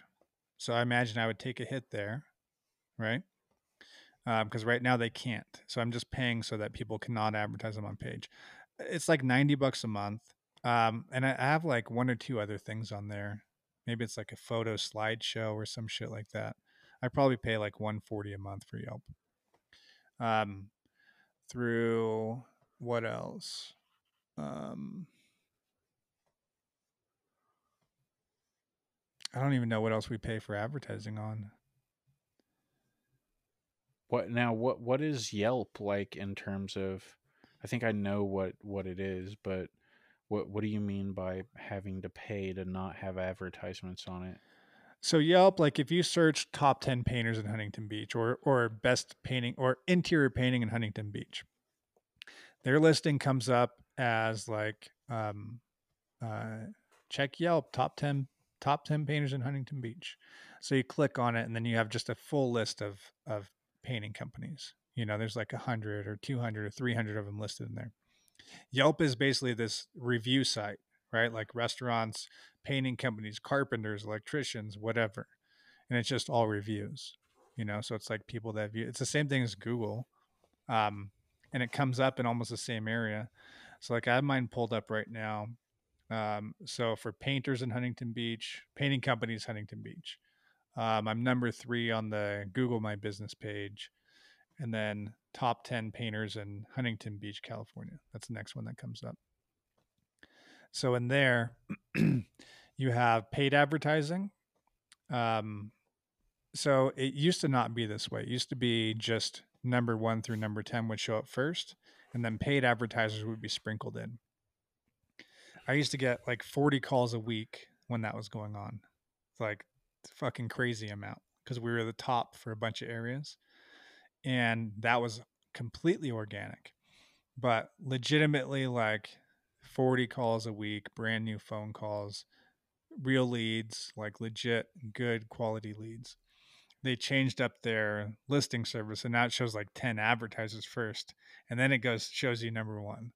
So we still rank number one, but we're after you you scroll down past 10 other painting companies who are paying for ads and then you find us so yeah. and there's just a little number one next to our name so it's not obvious that we're top rated you know um so but somebody clicks on your name or on your page and within your page there will be listings like on the right hand side that are like uh people that searched this company also searched Lee's painting and also searched Jim's painting and also searched, right? So have these other companies that are advertising on your page essentially. So if you pay them 90 bucks a month, they won't have anybody else listed on your page. So all you're doing is getting them off. Um, you know, it's their way to make money, for, you know, for people who aren't paying for advertising. So, so essentially, like you, you have, you're to the stage to where like if you did zero stuff like you'd still generate millions of dollars of work you think in terms uh, of uh, marketing yeah a little over a million well yeah it would take a while for our, our new business to go away so like even for yelp if i didn't pay anything on there and i didn't um like the the turnover would still happen it would just be at a slower rate you know so i imagine i would start losing market share just slowly year over year um but our repeat and referral business has been over a million dollars for like the past four years, you know, something like that. So that's not going away unless we start doing shitty work or being a bad reference. Yeah. You know, if we start being a bad referral, that's not going anywhere. Um, and that'll probably just get bigger over time, you know, because the more customers we serve, the more referrals we get, the more repeats we get. So then, um, you know, you've spent time, you know, year over year building word of mouth and mind share and all that stuff naturally as well as added on marketing right yeah and but so you're like taking 20 years. you're like a vasectomy you're you're not you're definitely not going to get anyone pregnant whereas like the guys that are just going to dump money into marketing they're like herpes cream like they're right. gonna, they're have yes. an outbreak unless unless they keep that shit in check. Yes definitely and that that's where you can dump mar- uh, money into marketing and blow something up pretty quickly you know and and if i went to a new location like la or san diego where it's further away from me where i, I um you know i'm not going to have as much personal impact uh it would be with a marketing budget of like three or four thousand dollars. And but it would grow quickly you know it hit a million dollars within two years at the most.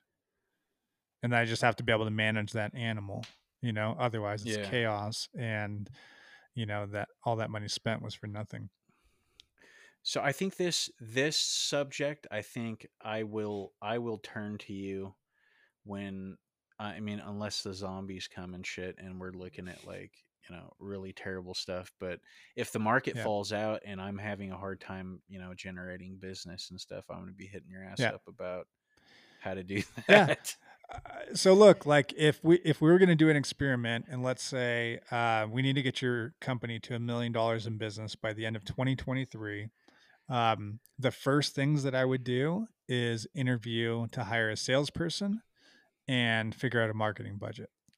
You know, and it because like even if I went to your market, there is marketing that works. It's just it's going to be harder to figure it out because you're a smaller market. You know, so if we go there, like in some markets, newspapers work really well. You know, like Yeah. putting putting an ad in the newspaper, tons of people read the newspaper. And in certain markets, like in Pennsylvania, in lots of Midwest states, I'm sure, there's lots of people that are homeowners that read the newspaper every day. Um, and so in some places, newspapers work really well. Uh, flyers might work really well. Flyers work everywhere. It's just a matter of what's the return on investment. You know, if you're spending three thousand dollars a month in flyers, what return does that give you? What if you spend a thousand dollars? You know, does that give you a good return, good enough? Or is that thousand dollars better spent on a newspaper ad, you know, giant ads in the newspaper, or on AdWords or Facebook or Yelp or whatever other option you have, you know? Um, so, but you would spend like three to six months, three to six months testing where your dollars work the best, you know? So let's say if you had like five grand to spend, even if you had three, you know, you could do 500 here, 500 there, whatever. Um, and you just figure out which one is producing best. You have a salesperson so that every call gets taken, every estimate gets done. Um, you have a CRM system so that follow up happens on every lead that you go and look at. Uh, and then you just fine tune things from there. You know, like here, I don't have very many tire kickers. So, like, our leads are hot. You know, we're not, I'm not getting very many people that are just, you know, wondering a ballpark price because, you know, they were going to paint it themselves, but they figure they'll see what it costs to get it done by someone else. I get very few of those. But I guarantee I go to Midwest or anything like that and I get start getting a ton of them. You know, I see a lot of feedback that uh, people get a lot of leads from people that they they say are not buyers. You know, I don't know if that's true or not because I don't live there, but Yeah. but there are ways I to pre-qualify. income's a bit lower and yeah, yeah, Yeah. like I, I've I get phone calls like that every once in a while. Well, we just tried to paint our house and we realized that uh it sucks. Yeah, right, like, right. We don't know what we're doing and But paying ten grand sucks more, so I'll Yeah. figure it out. Right? That's yeah. um. So, but you start very doing pre-qualifying. unlikely. I don't even think Mhm. I've ever sold one of those jobs, you know. Yeah. Um, but that's where pre-qualifying comes in. So my my thought is probably that first phone call is you try to cancel them out or confirm them as a real buyer. Yeah. Yeah, and it's like, uh, you know, um, why are you looking to get your home painted? Have you hired a contractor for uh, working on your home before? You know, like those types of questions, even ballpark prices. You know, if you're getting a high enough uh, ratio of tire kickers, then you just start doing more work to pre-qualify them. You know, that way you're wasting less of your time Yeah. but that's all in that whole like the whole A B testing process is figuring out which market uh which marketing avenues are working best and then double down on them you know and that's if you have a salesperson because it's going to be really hard to grow that big that quickly while you're working on a job and trying to do estimates and trying to answer phone calls like that shit it's not going to happen you know you're going to pull your hair out So in a rural market, say you move somewhere, right? Say you moved to a rural market, small town, you know nobody. How much money do you go there with? How much knowing that that there's a lot of shit help and uh you know say you got a rent or you got a you just bought a home or whatever the fuck dude like how much money are you going there with you know whether it i guess don't include rent or Yeah. or mortgage you I, I guess you would have to assume like four or five thousand dollars a month in bills right that that you would have to generate or live off of and then how much do you use to invest into a business and how fast until you're generating money Well, let's just not count the cost of living at all. Let's just count the business side. So let's say my house is paid for, I don't have any bills, but I have to, you know, build a business. Um so for me I'd want to have like six months of my marketing expenses would be ideal.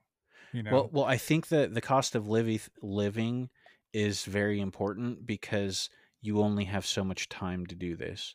You know what I'm saying? Well, so well, but then if we're saying how much money do I go there to start with, and it's like, well, uh, how about a hundred grand? How about two hundred Mm, grand? How no, about let's let's let's go like let's go let's say you go there with let's say this $10,000 for business stuff. Mhm. You have nothing and then you have a backup income of $15,000 let's say 20 you have a backup income of $20,000 and that's going to get you 3 months of bills. So you have 3 months to have your shit Figure figured out. out. and on the 4th month you're out of fucking money. okay? And I've got ten grand to start. Yeah. That's all you have to spend is 10 n- yeah, 10 grand into business stuff. And So you've it's- got like 5 grand for traveling expenses and then all the rest is fucking bills. So really Yeah. you only have $10,000 to invest in business, 5 grand to fucking feed yourself fuel and gas, Yeah. and then 15 grand for bills and you're broke in 3 months. Okay. So um, that's not an ideal scenario for me. Like if, when we do an LA location, Yeah. um, I well, I, I just need to bring you into the the Yeah. white trash life and how shit works out here. so I would I wouldn't go into LA with that those parameters. Yeah. Right. I would probably I would probably want twenty grand to go there, and that's Yeah. what I would spend on the business, running the business. That's how much it I would use to start a company there. but how Um, much that would money would you have to to like say pay rent and shit for you know you know what I mean? Like, are you looking Yeah. at like, hey, I moved to L.A. with a hundred thousand dollars? No, I wouldn't move there.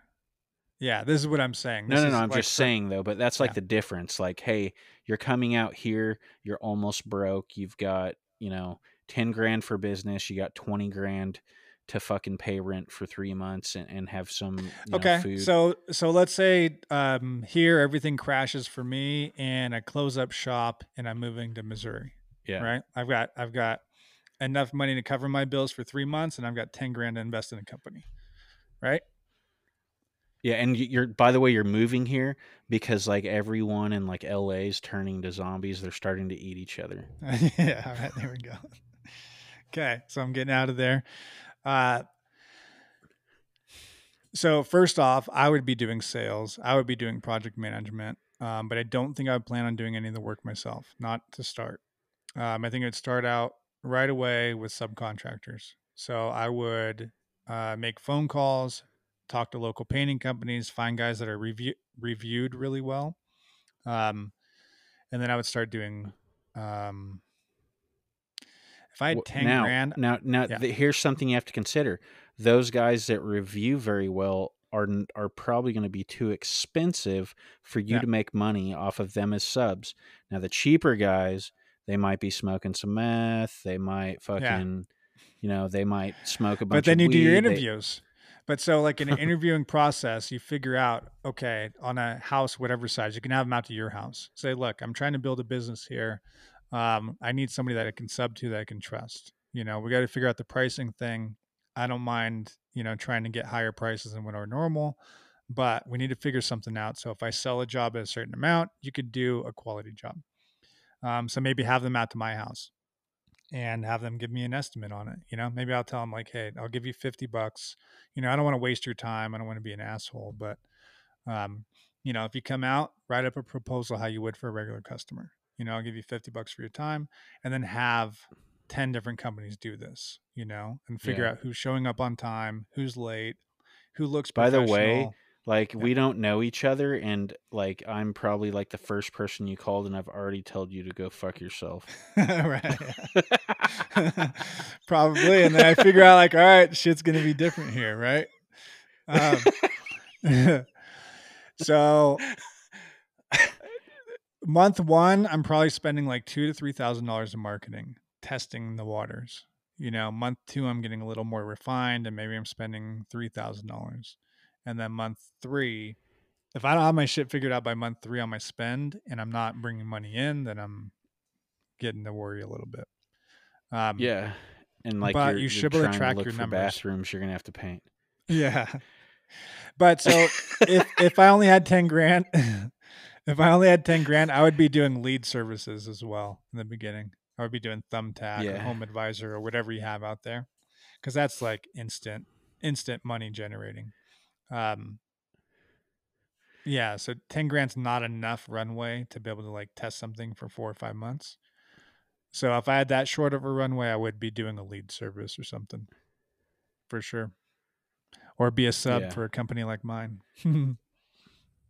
I think I think you could do it, but I, I've had I've been in like several situations to where I've had that guy come to work for us, you know what I mean, and Mhm. ended up fucking like getting rid of them, or they get stuck there for a long time, or they quit and they go to work for another company and they're just stuck in the mix, you know. Yeah, yeah, yeah. Look, it's not. Um, you would have to track the numbers really tight, and you would have to be on top of it, and you would have to be uh, not afraid of the risk, you know, because like you're gonna you're going into it like balls out, Let- and let's use California as an example in terms of subbing because let's let's say hey I I'm Aaron I'm gonna go fucking sub something from another contractor in Missouri Mhm. here Yeah. like my prices are gonna be so high that I'm gonna be higher than the guy bidding the fucking job you know what I mean right? Yeah. so Nobody that how- you would never work as a sub because of yeah that, right? Like you So- couldn't come here and do sub work because you would be too expensive. I couldn't Yeah, pay so you if- to do my job.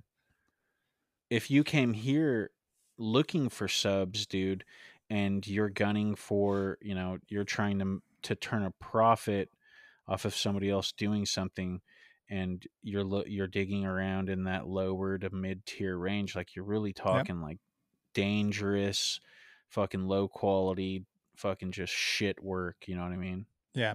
Yeah, but then Um, you then, then- you coach them up though, right? Like you could you could do this too. Like You like are you talking crew- about like subbing, or you're talking about like pulling a sub together? That and and like managing the project No, and not subbing. leaving the fucking job. uh, just- subbing it out, but managing it pretty tightly. You know, like if I had a sub crew, uh, maybe I go check out a couple of their houses and I find things I don't like and I find things I do like. You know, um, I might manage the materials, I might manage the prep work. I for sure would manage the prep work, but it would be like, hey, this is. You know, if I sold this project for five grand, it's an exterior repaint, and I need them to do it for twenty five hundred or for two thousand, let's say. Um, two thousand bucks. I'll cover all the materials cost. You guys just show up and paint, right? Um, it would be uh okay. We walk through the project in the beginning. You know, day one, we walk through everything, um, and then I say, hey, let let me know when you guys are done with prep work. I want to come check it before we start putting any paint on. You know, so we get through prep. I go check it out. Okay, this looks pretty good, but I want you to fix this, this, and that. You know, before we start getting any paint on. Okay, no problem. Right, they get it done. Um, after we get first coat on, hey, once you guys get first coat on, let me know. I want to come check it out. Right, we get first coat on, then I see like, man, you guys spray patterns all fucked up, or you know, you've got all these crevices you're not getting any paint into. I want you guys to back roll the next coat, or you know, catch these little cracks before you get onto the next coat, Yeah. whatever. Back roll? You ain't paying me enough to fucking back roll. yeah. Look, I need it back rolled. What's it going to take to get you guys to back roll it? Right? You need 200 bucks more. Fine. I understand. Next time, plan to back roll because I want everything back rolled. I want these places looking good. All right. So now it's costing me 2200 bucks to do it. Right. Um, so, okay. Then, you know, when we're, uh, when the body's done we're going to start working on trim, you know, let me know when the paint's done on the body. All right. Then I come out there, check it out again, go through whatever little things like you can manage a job close enough like i have to go to that job five times in a week right once every day or four times in a week but that little crew as long as they become reliable enough then i can start making money off of them you know on that $5000 job maybe i make 1500 bucks you know if i can get four of them in a week uh, $6000 in a week you know um, or if it's only one a week and I just keep this crew busy only, you know, I'm making six thousand bucks a month. You know, that's covering my marketing expense um, and giving me a couple thousand extra. And so you got to try to get loyal people, um, but that's that's the where you start getting creative. You know, you start I- giving them bonuses or them gift cards or them tool allowances or whatever. I I I'm I'm not going to say that it's not possible in this area, but I just have zero faith in this area. Yeah. Um, But that's probably imagine, because like- that's how you see it. You know, Yeah. like if you come in there with just like fresh eyes and what are the options? What's the opportunity? Like if you come in and it's just data only, that always wins out. You know, like there's a million corporations in your area that are doing just fine. You know, like even your Walmart there, they're running business and they're doing millions of dollars a month in business with the employees that you have in your area. You know, your Starbucks, they're hiring local people. They're not hiring people from like a different state to come in here and be reliable and be on time and follow directions. All those people live in your area, you know, so they're around. It's just what's the motivation to get them to paint or, you know, how do you get painters to be motivated to be really reliable? They all live there. It's just, you know, Yeah. Or how do you get painters? Yeah. But look, even if I lived there uh, or if I moved there to start a business, um, I would probably run into the thing of I can't find enough good painters quick enough. And so in that Yeah. case, I would probably uh, build like a training facility, you know, and then pay you 200 grand to just train people all day, every day for the rest of your life. Right. But you would turn would- out, but you would turn out Two- like 10, 10 new painters but then you would turn out 10 new painters like every quarter. Every three months, I'd have 10 new painters that are ready to go. I will know, we just pull people- to take the diaper off. Uh, Yeah, we just pull people from warehouse jobs, from fast food jobs, from server jobs, and, you know, let them know that, hey, if you can get to a level where you're managing a crew, you're making whatever, thousand bucks a week, 1200 bucks a week. and then make a giant business in Missouri and then franchise it and become a Certa Pro. a, wall, a Walla Pro. Oh, hey, we haven't talked Yeah. about that live since we you we got the oh, fucking Walmart. yeah. yeah. That's Yeah. pretty crazy. So a few episodes ago, and we've been conspiring for a minute, and like we were joking around about Walmart selling paint jobs, and this started as a joke, and it's actually happening now. it's pretty hilarious because we went down a whole path of how Walmart is going to take over the painting industry. Yeah. Um, and now they're getting their feet wet. They've uh, joined with Angie's List. So they're basically taking their market and Angie's List market and kind of combining them for this like venture. Um, and it'll be interesting to see what it produces. I mean, Home Depot did it or does it. Lowe's does it. Lowe's is uh, their system. I think is called Porch. Um, but they're hardly making a dent in the in the market. But they also don't promote it very much. You know, it's definitely not obvious if you go into a Lowe's or Home Depot that you could get painting done at your house. They do promote flooring, both of them, pretty heavily. Um, they do promote like window installation, door installation, stuff like that.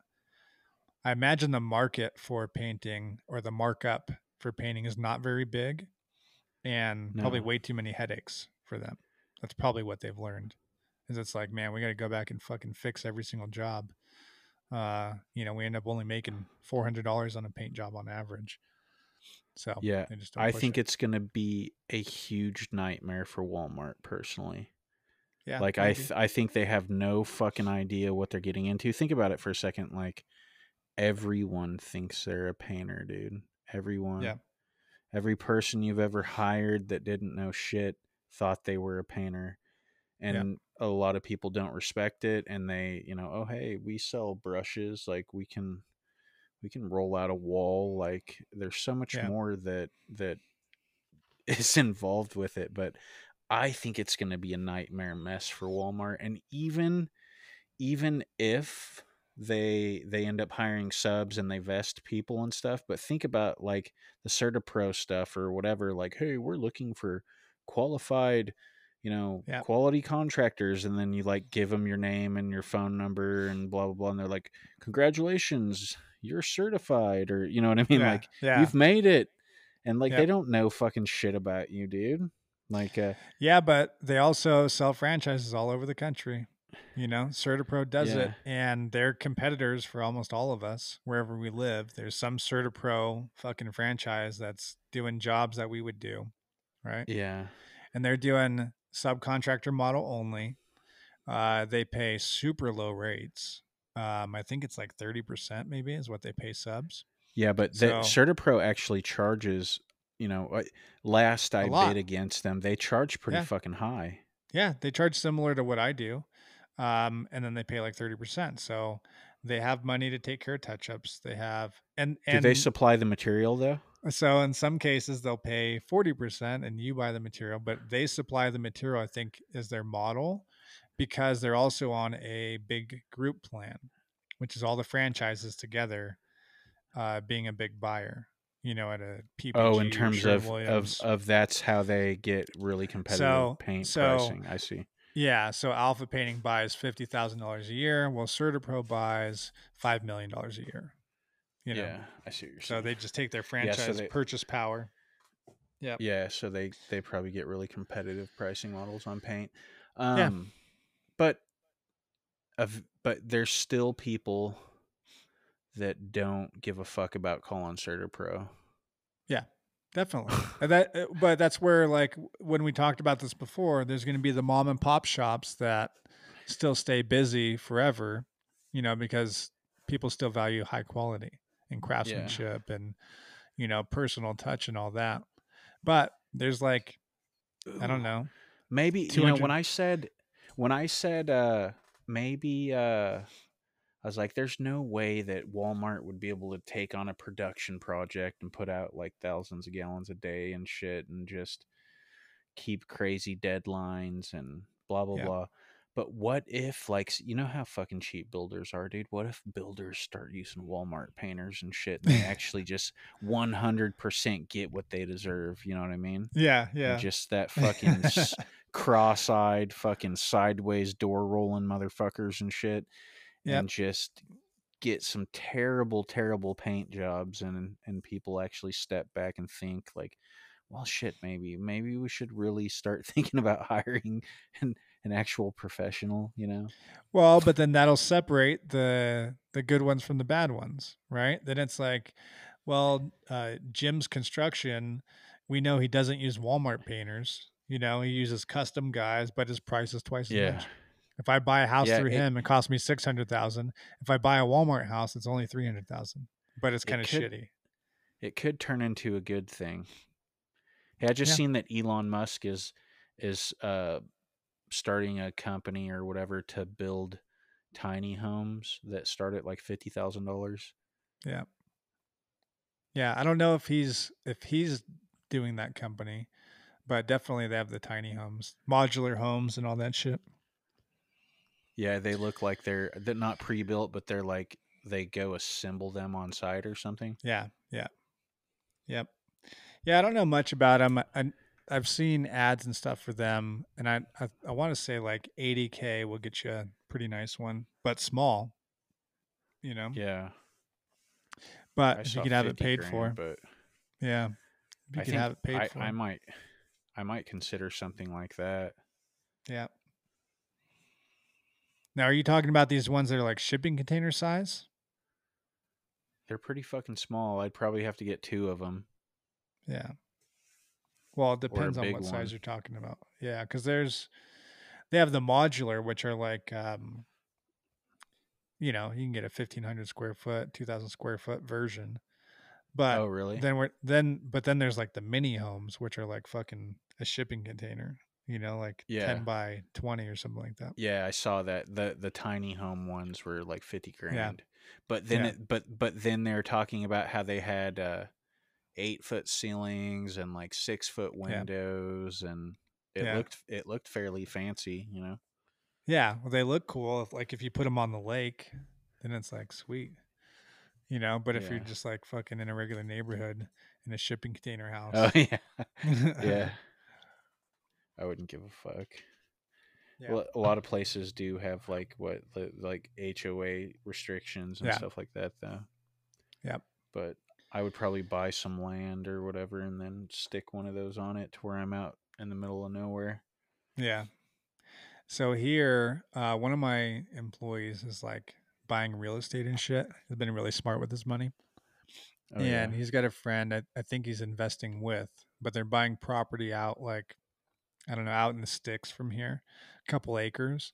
And I guess if you put on um like a, a trailer that you don't have to get it permitted and all that stuff. So you can like if you put a house on it, you have to get it permitted, uh, approved by the city and all that shit. But if it's just a trailer, you don't have to do any of the permitting based on the city because it's like a mobile trailer. Um, Yeah. So I guess that's pretty popular out there. Get like three acres and put a couple trailers on it.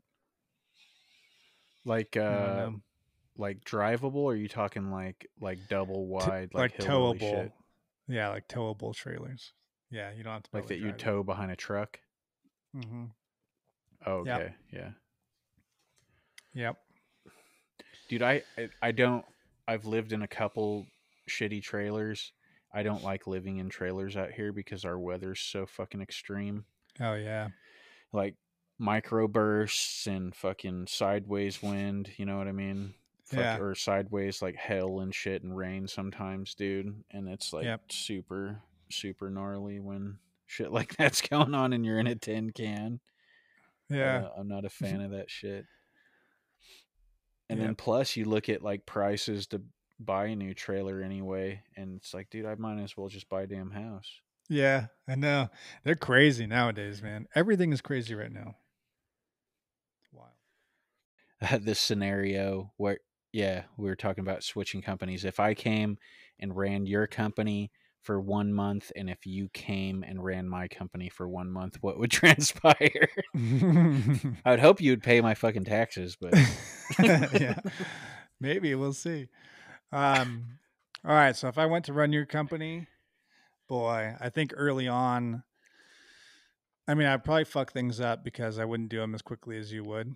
Um but I would I would focus on marketing and sales. Those would be my number one, and I would start interviewing people like crazy. That's Th- I would. this can't be go without saying though. Like the the last couple jobs we've been on have been long nightmares, by the way, yeah, which we're well, we're not inherently used to. But Yeah, I get to go in after that then. But even Yeah. some of your jobs, like uh, even the types of houses are totally different than I'm used to here. Right? Like here, we're fucking like six feet apart from the neighbor. You know, and you got Yeah. a fence in between. So you've got three feet on either side of the fence, and then two or three story houses up. Um, so you can't put a boom in on the side of a house. Yours, you've got like, what's how tall is the one that you're working on now, or the exterior that you're getting ready to start? fuck, dude, I don't. I, I mean, from the from the ground to the peak, it's at least fifty foot. Yeah, But we're we're gonna have to like reach all that stuff from the decks, and then take some screens out to reach out and get outer portions of the porches, and then use a lift to get to dog houses. I just Yeah. realized too, there's two more dog houses on the sides of this fucking house when I was uh, editing this video that I didn't realize, and I'm like, fuck. and uh, like rewinding So- it. Ah, shit. Yeah, oh fuck my life, like, and I don't think I can reach them from standing on the roof, so I don't know what the fuck I'm gonna do. I I'm gonna I think attempt to run a rope grab and tie off from the ground, run up, pull the rope grab across the center doghouse, and use that as a lever to come down and Ugh, rappel man. off the fucking side. Yeah, that's crazy.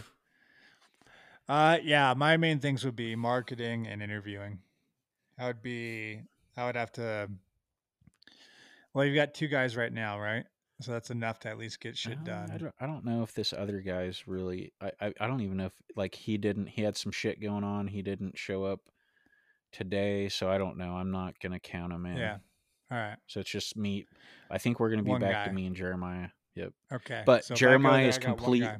Jeremiah is completely self-sustaining because he's Yeah. fucking alpha certified. So Yeah. All right. Well, I I can't run a job with one guy, so I would have to hire somebody immediately. Um, and then it would be marketing and hiring. That's those are the main two things I'd focus on. I would get the business to just just keep maintaining and then hiring and marketing as soon as possible. By the way, you don't have much in the bank accounts to play with. There's a lot of free ads you could do. Lots of free ads you could do. You could try poaching if it comes down to it. But yeah, anyhow. About my business, we've got uh, around 20 guys and two subs. Okay. And a salesperson. It, yeah. You'd probably, I mean, first off, like right when you got back, you'd probably come back to some guys that got fired right off the bat. yeah. Maybe some fucking some fines or something from like some type of yeah organization, you know, that uh deals in fucking like humanity, humanitarian yeah. issues. Yeah. I broke yeah, some I'd probably type be getting of law. sued. Yeah, I'd probably yeah. be getting sued by employees. yeah. Yeah. I might I might have a new bike, happy. you know. Yeah. no. you you get back and I'm like, "Hey man, you got a new bike." uh, Ride off. yeah. Uh, you would probably have to whip my guys into shape a little bit. Now, if we were being serious, like, dude, like if I were to like legit, if I were to come in and like you hired me as a like a director of field operations for one, just to be completely honest, I would be fucking 100% scared that I would disappoint you. You know what I mean? so I would be like over fucking thinking and overdoing everything. But I think essentially, like, if somebody from the outside comes into a company like that, um, you can't just fucking go in and just start barking orders and yeah. this and that. Like, dude, I would probably, like, if I legit actually came to work for you and I was to manage your shit, I would actually go work in the field with the guys for like two months before any of them even know knew what was going to be happening and i would bust ass and i would fucking yeah. prove myself to all the guys first and yep. i would spend a good two months doing that before that uh, issue ever got brought to light that you know that i was going to be running the shit but um, yeah i agree with that just, too that's good move. you know we would uh you know just slowly work things over like uh you know it's it's all about uh you know the guys being malleable like you can't you can't just come in and fucking take shit over without you know i mean yeah. you can you, you know I, i've i've ran shit in the past out of fear but that's not you know it, you're not building longevity with guys that way so yeah like yeah. i would have to go in and and let everybody beat me up and then slowly start uh, surpassing what they thought was possible and gaining yeah. their trust and shit. Yep. And then, you know, once that, once you, you know, reach that stage, which would take a couple months, then slowly start reorganizing things and structuring things and, and, you know, showing what is, what is actually possible. Yeah.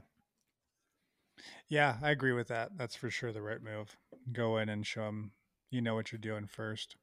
Show them you can be trusted. Show them you can teach them a thing or two, help them out. I would probably but go it, into it, your company. I, I like, wouldn't even do that, down. dude. I wouldn't go in.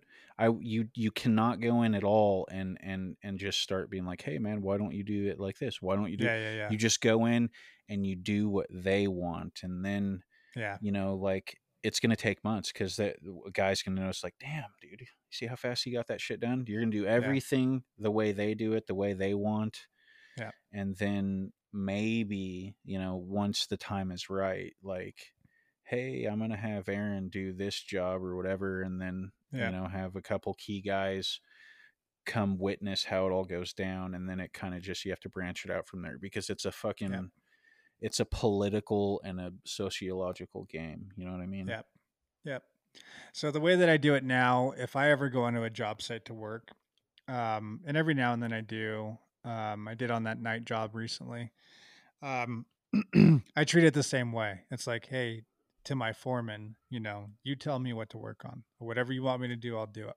You know, if you want to give me a shitty job, if you want to give me whatever, like I'm here to work.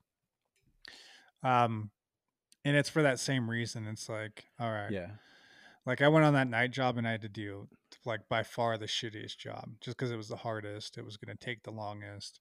Um, but I go there and fucking spend seven hours on a fucking 28 foot extension ladder working around duct work. But I get the job done in one night. You know, the guys are stoked. They don't have to do it. I earn some respect because it's fucking hard work. You know, my shirt's soaked because uh, it's shitty work all night. Um, boosts morale a lot. Um, gets me some respect points. Um, and yeah, it's the same deal. It's like, you know, I don't need to come in and boss everyone around, but I'm a fast painter. Um, I know how to work my way around a job site. So put me on something you need to get done and I'll get it done. Yeah. But yeah, definitely having the respect of whomever you're going to be in charge of is like such a big thing. such a big thing for company culture. I think that's probably something that a lot of people struggle with when they're um, not good painters, but they're business owner, they're painting business owners is probably earning respect of people. Yeah. Like all of my guys right now know that if I tell them to do something differently, that I'm not just fucking like talking out of nowhere. You know, like I know what I'm talking about. I know what I'm doing. I know how to do this thing really well. I know how to explain it really well. Like I know the ins and outs of it. So it's pretty easy for me to get people to buy in when I'm giving feedback. If I didn't know, like if Dane, my estimator, was on a job site trying to give this feedback, they'd be like, fuck off, you know? Yeah, exactly. Like when I brought in, I brought in uh, a guy that worked for me for a year that was uh, basically like covering operations for the company. And Nobody fucking liked him. Nobody would respect him. Nobody would listen to him unless I got involved. You know, it was like we are doing the clocking in and clocking out now, you know, like doing all these professionalized ways of doing business or or being employee employer relationship. And everybody hated him. You know, it was just and it wasn't because he's like a bad person or anything. It's just who the fuck is this guy coming in giving us orders? You yeah. know? But if I got involved and said, "Hey, look, this is why he's giving you this order. This is why we need to do it. This is why I need you guys on board. You know, and it's like, yeah. all right, fine. That, we'll but it. the the reason I said it like that is because there's there's nothing that I could come in to your business for if we were to swap for a month and make anything better. You know what I'm saying? Like your no, guys. that's not true though. That's not true though. So like my operations, like on job sites, is not very clean at all. And uh, when I say clean, I mean it's not very smooth. It's not very efficient.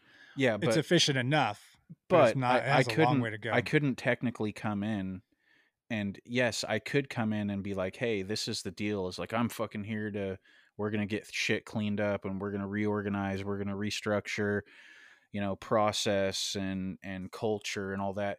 That that fucking wouldn't that your guys wouldn't go for that. Like it would have to yeah. be, and like if I were to come in and actually run logistics, like I said, it would be, it would probably take me two to three months to build their trust. And you yeah. would not, you would not be allowed to tell them what's happening. I would be in the trenches working with them and and playing the politics and building their trust and shit like that and then you know then you would have to ask them hey i was thinking about you know yada yada, and the, the question would pop up. But it have to happen naturally. Like it wouldn't it wouldn't be able to be a thing from the start. You know what I'm saying? Well, sure, but I would hire a project manager to do that role, and that's that's going to be my next big hire as a project manager, exactly for that. Um, and I am going to tell them up front, and it is going to be most yeah, likely but, somebody that doesn't. But the thing with a project manager, like you were talking about hiring somebody that you could hire a project manager without field experience. So yeah, like he's just gonna like, hey, do this and that, or or help you keep track of jobs and, and just increase your efficiency and and help you keep you know tabs on on what's going on. But he's never going to be able to restructure something and and increase motivation and build morale and retrain and restructure. You know what I'm saying? Well, he could do all those things mostly on his own. Some of them he would need help. You would just be able to do it with no help. So you can increase morale um, with bonuses, with parties, with lunches, with buying the team lunches, with you know, running errands for them. Like there's ways to build morale without being on site with them. Your way would be the better way. Your way would be the best you way. can you really do that though when the guys know in the back of their head that you don't know what the fuck you're talking about? Uh, I think as long as he's being va- actually valuable to them, then yes. Like if, um, you know, if if I were in that role as like project manager, and I were working for this new company, I would want to figure out ways to like reward the team, maybe time off early, uh, maybe a, a lunch every now and then, maybe a whatever. I would want to be helpful to them. So there definitely would be ways. I don't I don't think it's the same for everybody, and I think some crews would not even take to it. Um, but you know, if it's a hot day and I bring the crew like a bunch of Gatorades and waters and an ice chest, like, all right, that's pretty cool. Thank you. Or if I show up at a job at fourth, I know a job is running late and the guys have to stay a li- little bit later. If I show up at like 4:30 and stay till 6:30, helping them clean up and fucking load up ladders and get trash out of there and all that stuff, like that that goes somewhere. You know, it's not nothing. But like I said, your way would be the best way. If you could do it from within, like the I must have like heard this in church or something like that before, but um, to lead with from within rather than lead from without, right? Like you want to be kind of in the trenches with them if possible and lead that way. Yeah. If you're leading without getting in the trenches at all, it's going to be harder harder to get buy-in, harder to get people to trust you. Not impossible, but harder to do it that way. So your way would be better, but then if I'm going to hire for that position to get the best possible uh, thing that I can out of it, I got to wait until I find someone like you to grow. You know, how fucking long is that going to take me? You know, if I'm interviewing and putting ads out, how long am I going to have to wait to find this person that can manage my company on on the field side of things? It's going to take me forever. Like I might I I've never come across that person so far and I've been doing this for 20 years, Yeah. you know? Like am I going to wait another 20?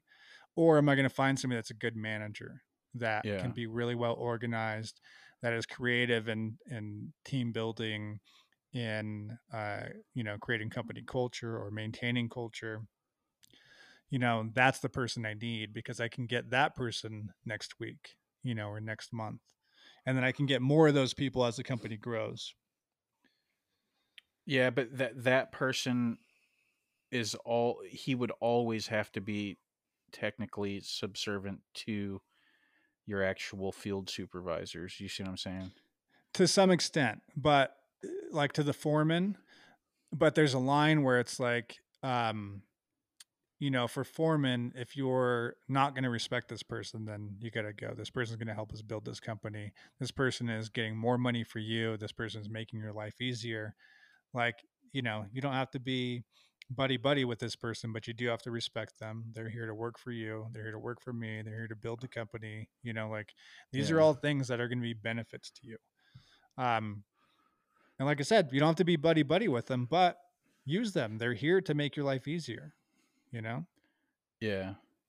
Yeah, I think uh I, I don't know. Maybe I'm just different, but I just think that I think that could work if if, you know, you already had a decent culture, which it seems like you don't you don't have to Yeah. deal with drama and stuff like that and you keep drama out of the business and stuff, but I Mhm. think maybe once the door closes, guys will be like, you know, fuck that guy. You know what I mean? Yeah, like hundred for sure, hundred percent. But they probably do that about me now. You know, like it's not. It's it is what it is. Like I, I don't care about that like- so much because people are gonna talk. Like my my whole crew still acts like high school kids when it comes to rumors and shit like that, right? Yeah. But it doesn't fucking matter to me. Like I'd tell all of them, like, look, if you if you hear something, you want the true version, come talk to me. I, I'm not hiding anything. You know, like if you have a question about anything, why I did something, why I didn't do something, no problem. Come ask me. Yeah. Um, I'm never going to be able to stop the the talking and the chatter and all that. You know, and maybe some of them don't. I don't. I don't think any of them don't like me. Maybe some of them think I'm a dick. You know, um, Yeah. but I don't know. It you have to have me some of that much. there so yeah like loyalty's not directly built out of like respect sometimes there has to be a little bit of fear there you know Yeah, I mean, they all know I'm honest and they all know I'm fair. You know, they all know that no matter what, at the end of the day, like if they're doing something that's putting themselves in a good position, I'm not gonna I'm not gonna be an asshole for no reason ever. You know, I'm not gonna come down on them for no reason ever. If I do ever come down on someone, it's because they really fucked up. Yeah. Like, dude, back in the day, like with the way I came up, like if you fucked something up or or you know something went wrong, like that shit got taken out of your check, dude. Yeah, know? I know. You can't do that anymore.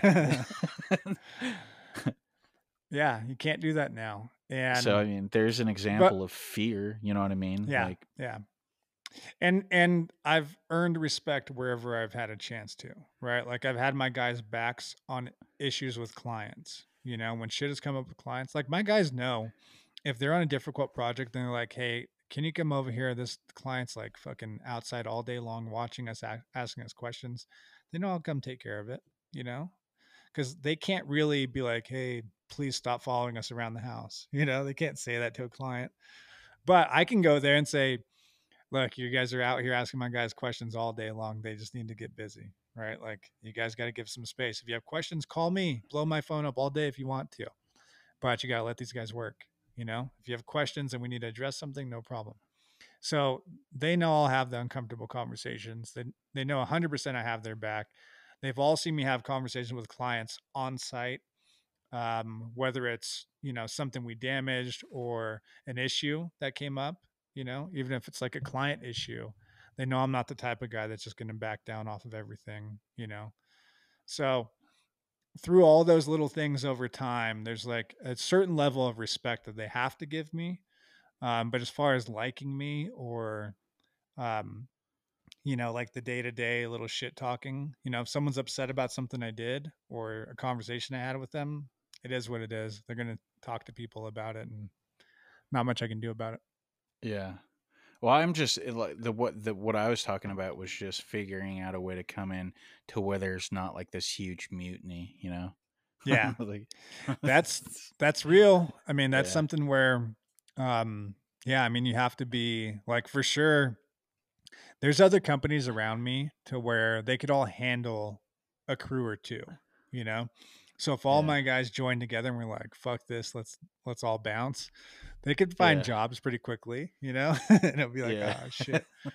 So you would come over here and like in the first week, you'd be like, uh, John, you're gonna have to come back here. I think you have no more employees. I went too far. yeah. Nobody's returning calls. Nobody showed up to the job site. Yeah. Yeah. Billy shit his pants. Oh man. Okay. So next time, well, we'll figure it out. I think we're gonna try and have Sam on again soon. Um, but one that we definitely need to hit on is our sales process, our psychology, how we're writing up our estimates, how we're presenting them, all that stuff. Cool. All right, we're out of here. See ya.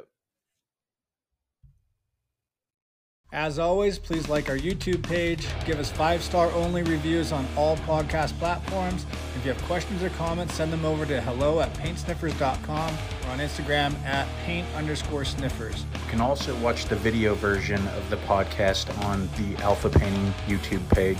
Go to playlists and it will be filed under Paint Sniffer Podcast. Via YouTube, you can write into QA at paintsniffer.com. Thank you for listening to Paint Sniffer Podcast.